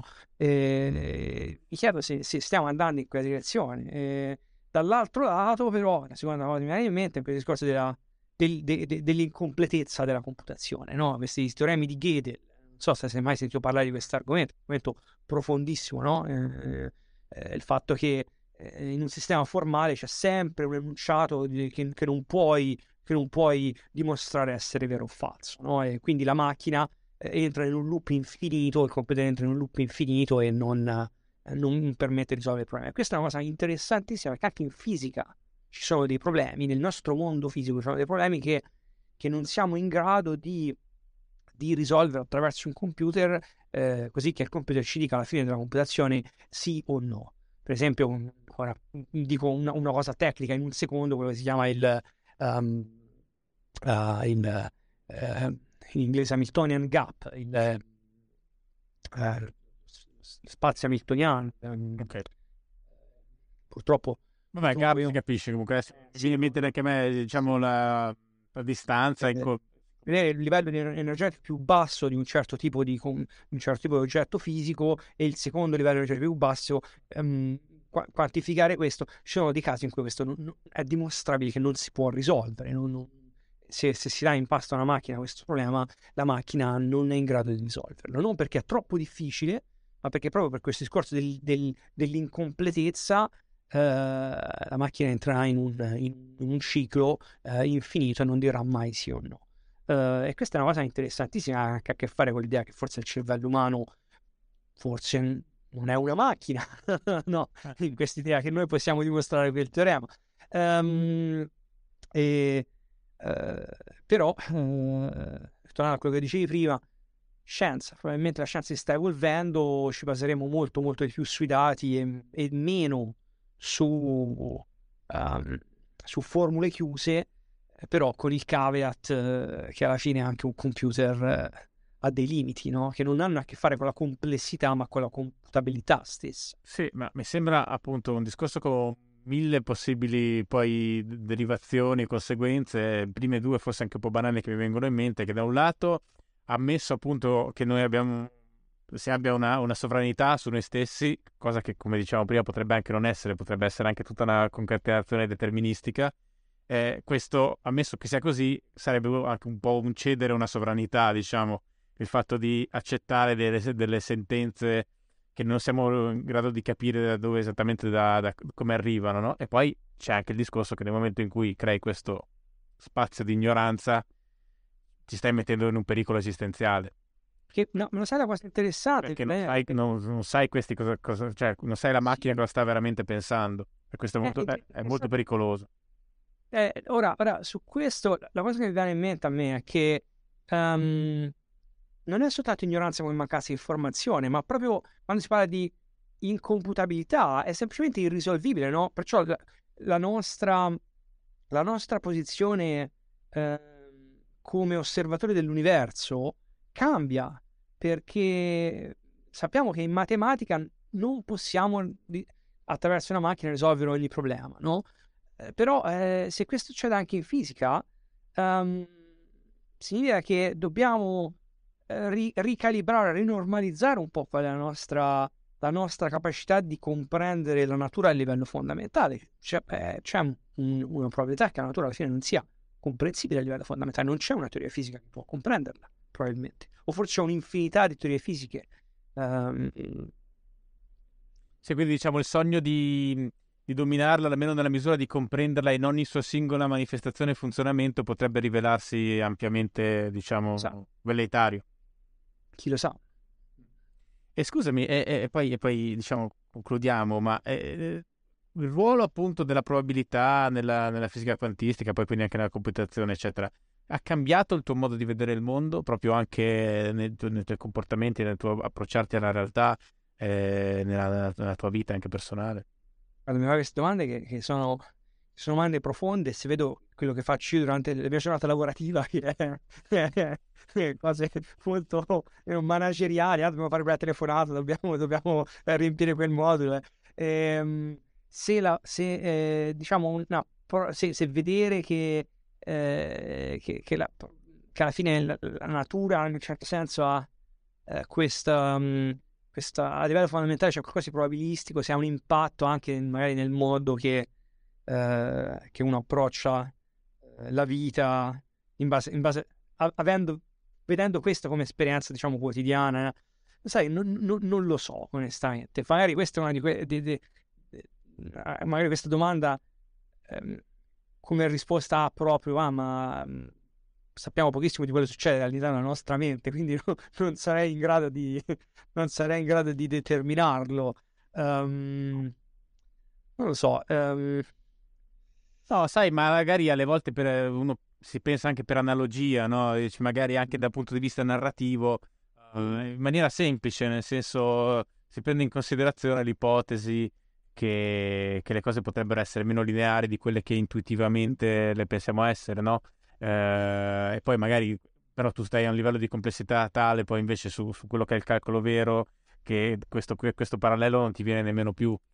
Perché non è narrativo, ma è proprio... C'è una cosa in meccanica quantistica che, che, che mi piace, che mi affascina, che mi affascina e che, e che insomma, mi dà da pensare anche un po' al di fuori della meccanica quantistica in sé, che si chiama contestualità. La contestualità è una cosa un po' diversa. E, che cosa significa? Se allora, un contesto è, diciamo, un insieme di, di domande che possono essere fatte, Uh, e, e non, diciamo, le risposte non si um, non si danno fastidio l'una con l'altra, cioè posso, posso essere, domande possono essere fatte uh, insieme senza che uh, in, uh, ci sia un'interazione tra le risposte. Per esempio, um, uh, questa lavagna di colore è bianco, uh, e, uh, questa lavagna di che um, è quadrata, eh, sì o no? Guarda il colore di questa lavagna, eh, bianco, sì, eh, questa lavagna è eh, quadrata, no, perché è rettangolare. Um, quindi queste sono le due domande che formano un contesto, diciamo. Ma poi puoi avere un altro contesto del tipo: questa lavagna è, è bianca, sì, e questa penna è rossa, sì. Io posso chiedere la domanda: questa lavagna è bianca, insieme a è questa lavagna quadrata, oppure insieme a è questa penna rossa, e la risposta a è la lavagna bianca non cambia, la lavagna è sempre bianca. Non importa se la domanda che io faccio è fatta insieme a un'altra domanda sulla lavagna o una domanda sulla penna. Mm. E questa è, un, è una cosa importan- importante che vediamo nel mondo intorno a noi, no? E questa si chiama contestualità. Ora, in meccanica quantistica non è così. È diverso, perché il, la risposta a una domanda dipenderà dal contesto in cui hai fatto questa domanda. Quindi è la, la, la meccanica quantistica è più contestuale del, del mondo fisico classico. E, e questa è una cosa estremamente controintuitiva, ovviamente, no? Che se io ti dico questa, questa lavagna è, è, è bianca, la risposta è sì, se la domanda è fatta insieme alla domanda questa lavagna è quadrata, e invece la risposta magari cambia con, con, un certo, con una certa probabilità, la probabilità che, che la risposta sia di un certo tipo cambia se la domanda invece è stata fatta insieme a è la penna rossa, capito? Il contesto cambia la risposta, cambia la probabilità di dare una risposta a quella domanda. Mm? E, um, questo è interessante e eh, l- diciamo l- quello che, che succede nel mondo classico e nel mondo quantistico è ancora poco chiaro in relazione a questo, però sono stati anche fatti degli esperimenti fisici uh, in meccanica quantistica che dimostrano che, che la fisica quantistica è più contestuale della fisica classica. E questo è un, è un, uh, un argomento su cui ho riflettuto molto, se poi questo ha un impatto, un impatto su, su uh, se questa riflessione ha un impatto su, sulla vita quotidiana, questo non lo so, ma, ma sicuramente è, è, se, se ci pensi è... Sicuramente assomiglia alla vita dell'uomo, nel senso che nell'osservazione degli oggetti fisici le domande contestuali non fanno la differenza, ma invece nella, nella sociologia degli esseri umani sì. Sì, ci sono delle persone che stanno guardando un po' a questo, stanno provando magari a usare il tipo di matematica usata in meccanica quantistica per rappresentare anche del, um, de, de, delle situazioni simili che hanno a che fare appunto con, con l'interazione degli esseri umani. Bello, cioè, come si chiama questo, questa branca, diciamo... Contestualità. Contestualità. Mm, contestualità, oppure se preferisci non contestualità, alla fine. Due ore, due. Senti, che libri o blog o fonti di informazioni consiglieresti su, sui temi appunto della computazione quantistica? Allora, um, computazione quantistica eh, in inglese o in italiano? Allora, in italiano, um, in italiano ovviamente conosco tantissime persone in Italia che sono... Uh, sono a parte pionieri nel campo, ma persone che stanno contribuendo tantissimo nel campo e, e probabilmente hanno più conoscenza di me di quello che potrebbe essere un buon posto in italiano per, per imparare questo campo. Ti posso fare una lista di nomi, per esempio Fabio Sciarrino a Roma, eh, che fa ottica quantistica, eh, come dicevo prima Vittorio Giovannetti, Stefano Mancini a Camerino, eh, e c'è una lista di... Però diciamo fonti che chi, chi, chi ci ha seguito fino a qua potrebbe andare a, a guardarsi, perché immagino che sia altamente motivato a questo mondo. O anche in inglese, eh? Cioè, tanto credo che chi si interessi a queste cose poi l'inglese più o meno. Senti, per l'italiano, per l'italiano io andrei semplicemente su, sulla pagina, su, su scriverei computazione quantistica sul motore di ricerca e, e sicuramente c'è un sacco di cose scritte da, da questi scienziati che lavorano in università italiane e fuori dall'Italia, in italiano. Um, In inglese, allora, c'è un blog che eh, a me piace, scritto, eh, curato da, da Scott Aaronson, eh, mm. che è uno scienziato, un, teo, un, informatico, un informatico, un informatico teorico che ha contribuito molto alla computazione quantistica, eh, che lavora all'Università del Texas a Austin, um, che si chiama, mi sembra, Shtetl Optimized. Eh, però, di nuovo, Scott Aaronson è semplice trovarlo, e, eh, però non è per, eh, per quelli deboli di cuore, nel senso che eh, ci sono cose per tecniche, c'è però un, forse questo è un, eh, è un link migliore eh, per dare un, un'occhiata a quello che è la computazione quantistica. Uh, si chiama uh, Quantum Computing o Quantum Computation for the Very Curious, per, per la persona molto curiosa, e questa è uh, una pagina uh, scritta da Michael Nielsen, che anche, anche lui è uno dei, dei, dei pionieri della computazione quantistica, persona che lavorava in questo campo già negli anni novanta. Um, richiede un minimo di matematica, ma davvero un minimo, un minimo che, che, si può, che si può in un modo o nell'altro apprendere attraverso Wikipedia senza, senza, dover, senza dover avere una preparazione tecnica. Um, e, mi sembra Quantum Computing o Quantum Computation for the Very Curious, ma comunque Michael Nielsen, Very Curious, e sicuramente si arriva a questa pagina. Okay. Ci sono ovviamente lezioni scritte da, da scienziati, Uh, le, le, le lecture notes, le, le, le lezioni in, fi, uh, in computazione quantistica di John Preskill a Caltech, lezioni più di informatica quantistica di Ronald De Wolff uh, all'Università Libre di Amsterdam, um, lezioni di computazione quantistica di, di John Watrous all'Università di Waterloo in Canada. Però queste sono lezioni universitarie uh, che, che richiedono ovviamente una preparazione matematica non vastissima, però un minimo di teoria di probabilità e un minimo di quella che è l'algebra lineare è necessario per capirle. Certo. Senti, chiudo con, con una domanda da giornalista italiano. Eh, hai conosciuto Bezos? Sì. Che personaggio è? Eh? Cosa, cosa ci puoi dire di lui? Infatti saluto. Che non sia coperto da, da non so, il segreto. Persona molto, molto curiosa, eh, persona molto... Uh, molto profonda nelle sue riflessioni. Questo è quello che ho avuto modo di, uh, di osservare di persona. Vabbè, molto, molto diplomatico. Va bene, senti Simone, ti ringrazio, è stata veramente una bella conversazione, mi ha fatto piacere, insomma, anche a me è molto distante dal mio mondo, ma sicuramente interessantissimo, perché poi appunto si, si inter- interlaccia anche con la filosofia, insomma. Grazie. No, ti grazie la- a te. Ti lascio alla tua giornata a Seattle, qua ormai è sera invece... È... Va bene, dai, grazie ancora, eh? Alla prossima. Grazie, ciao. Serata. Ciao, ciao. Adesso vado a mettermi ghiaccio sul cervello.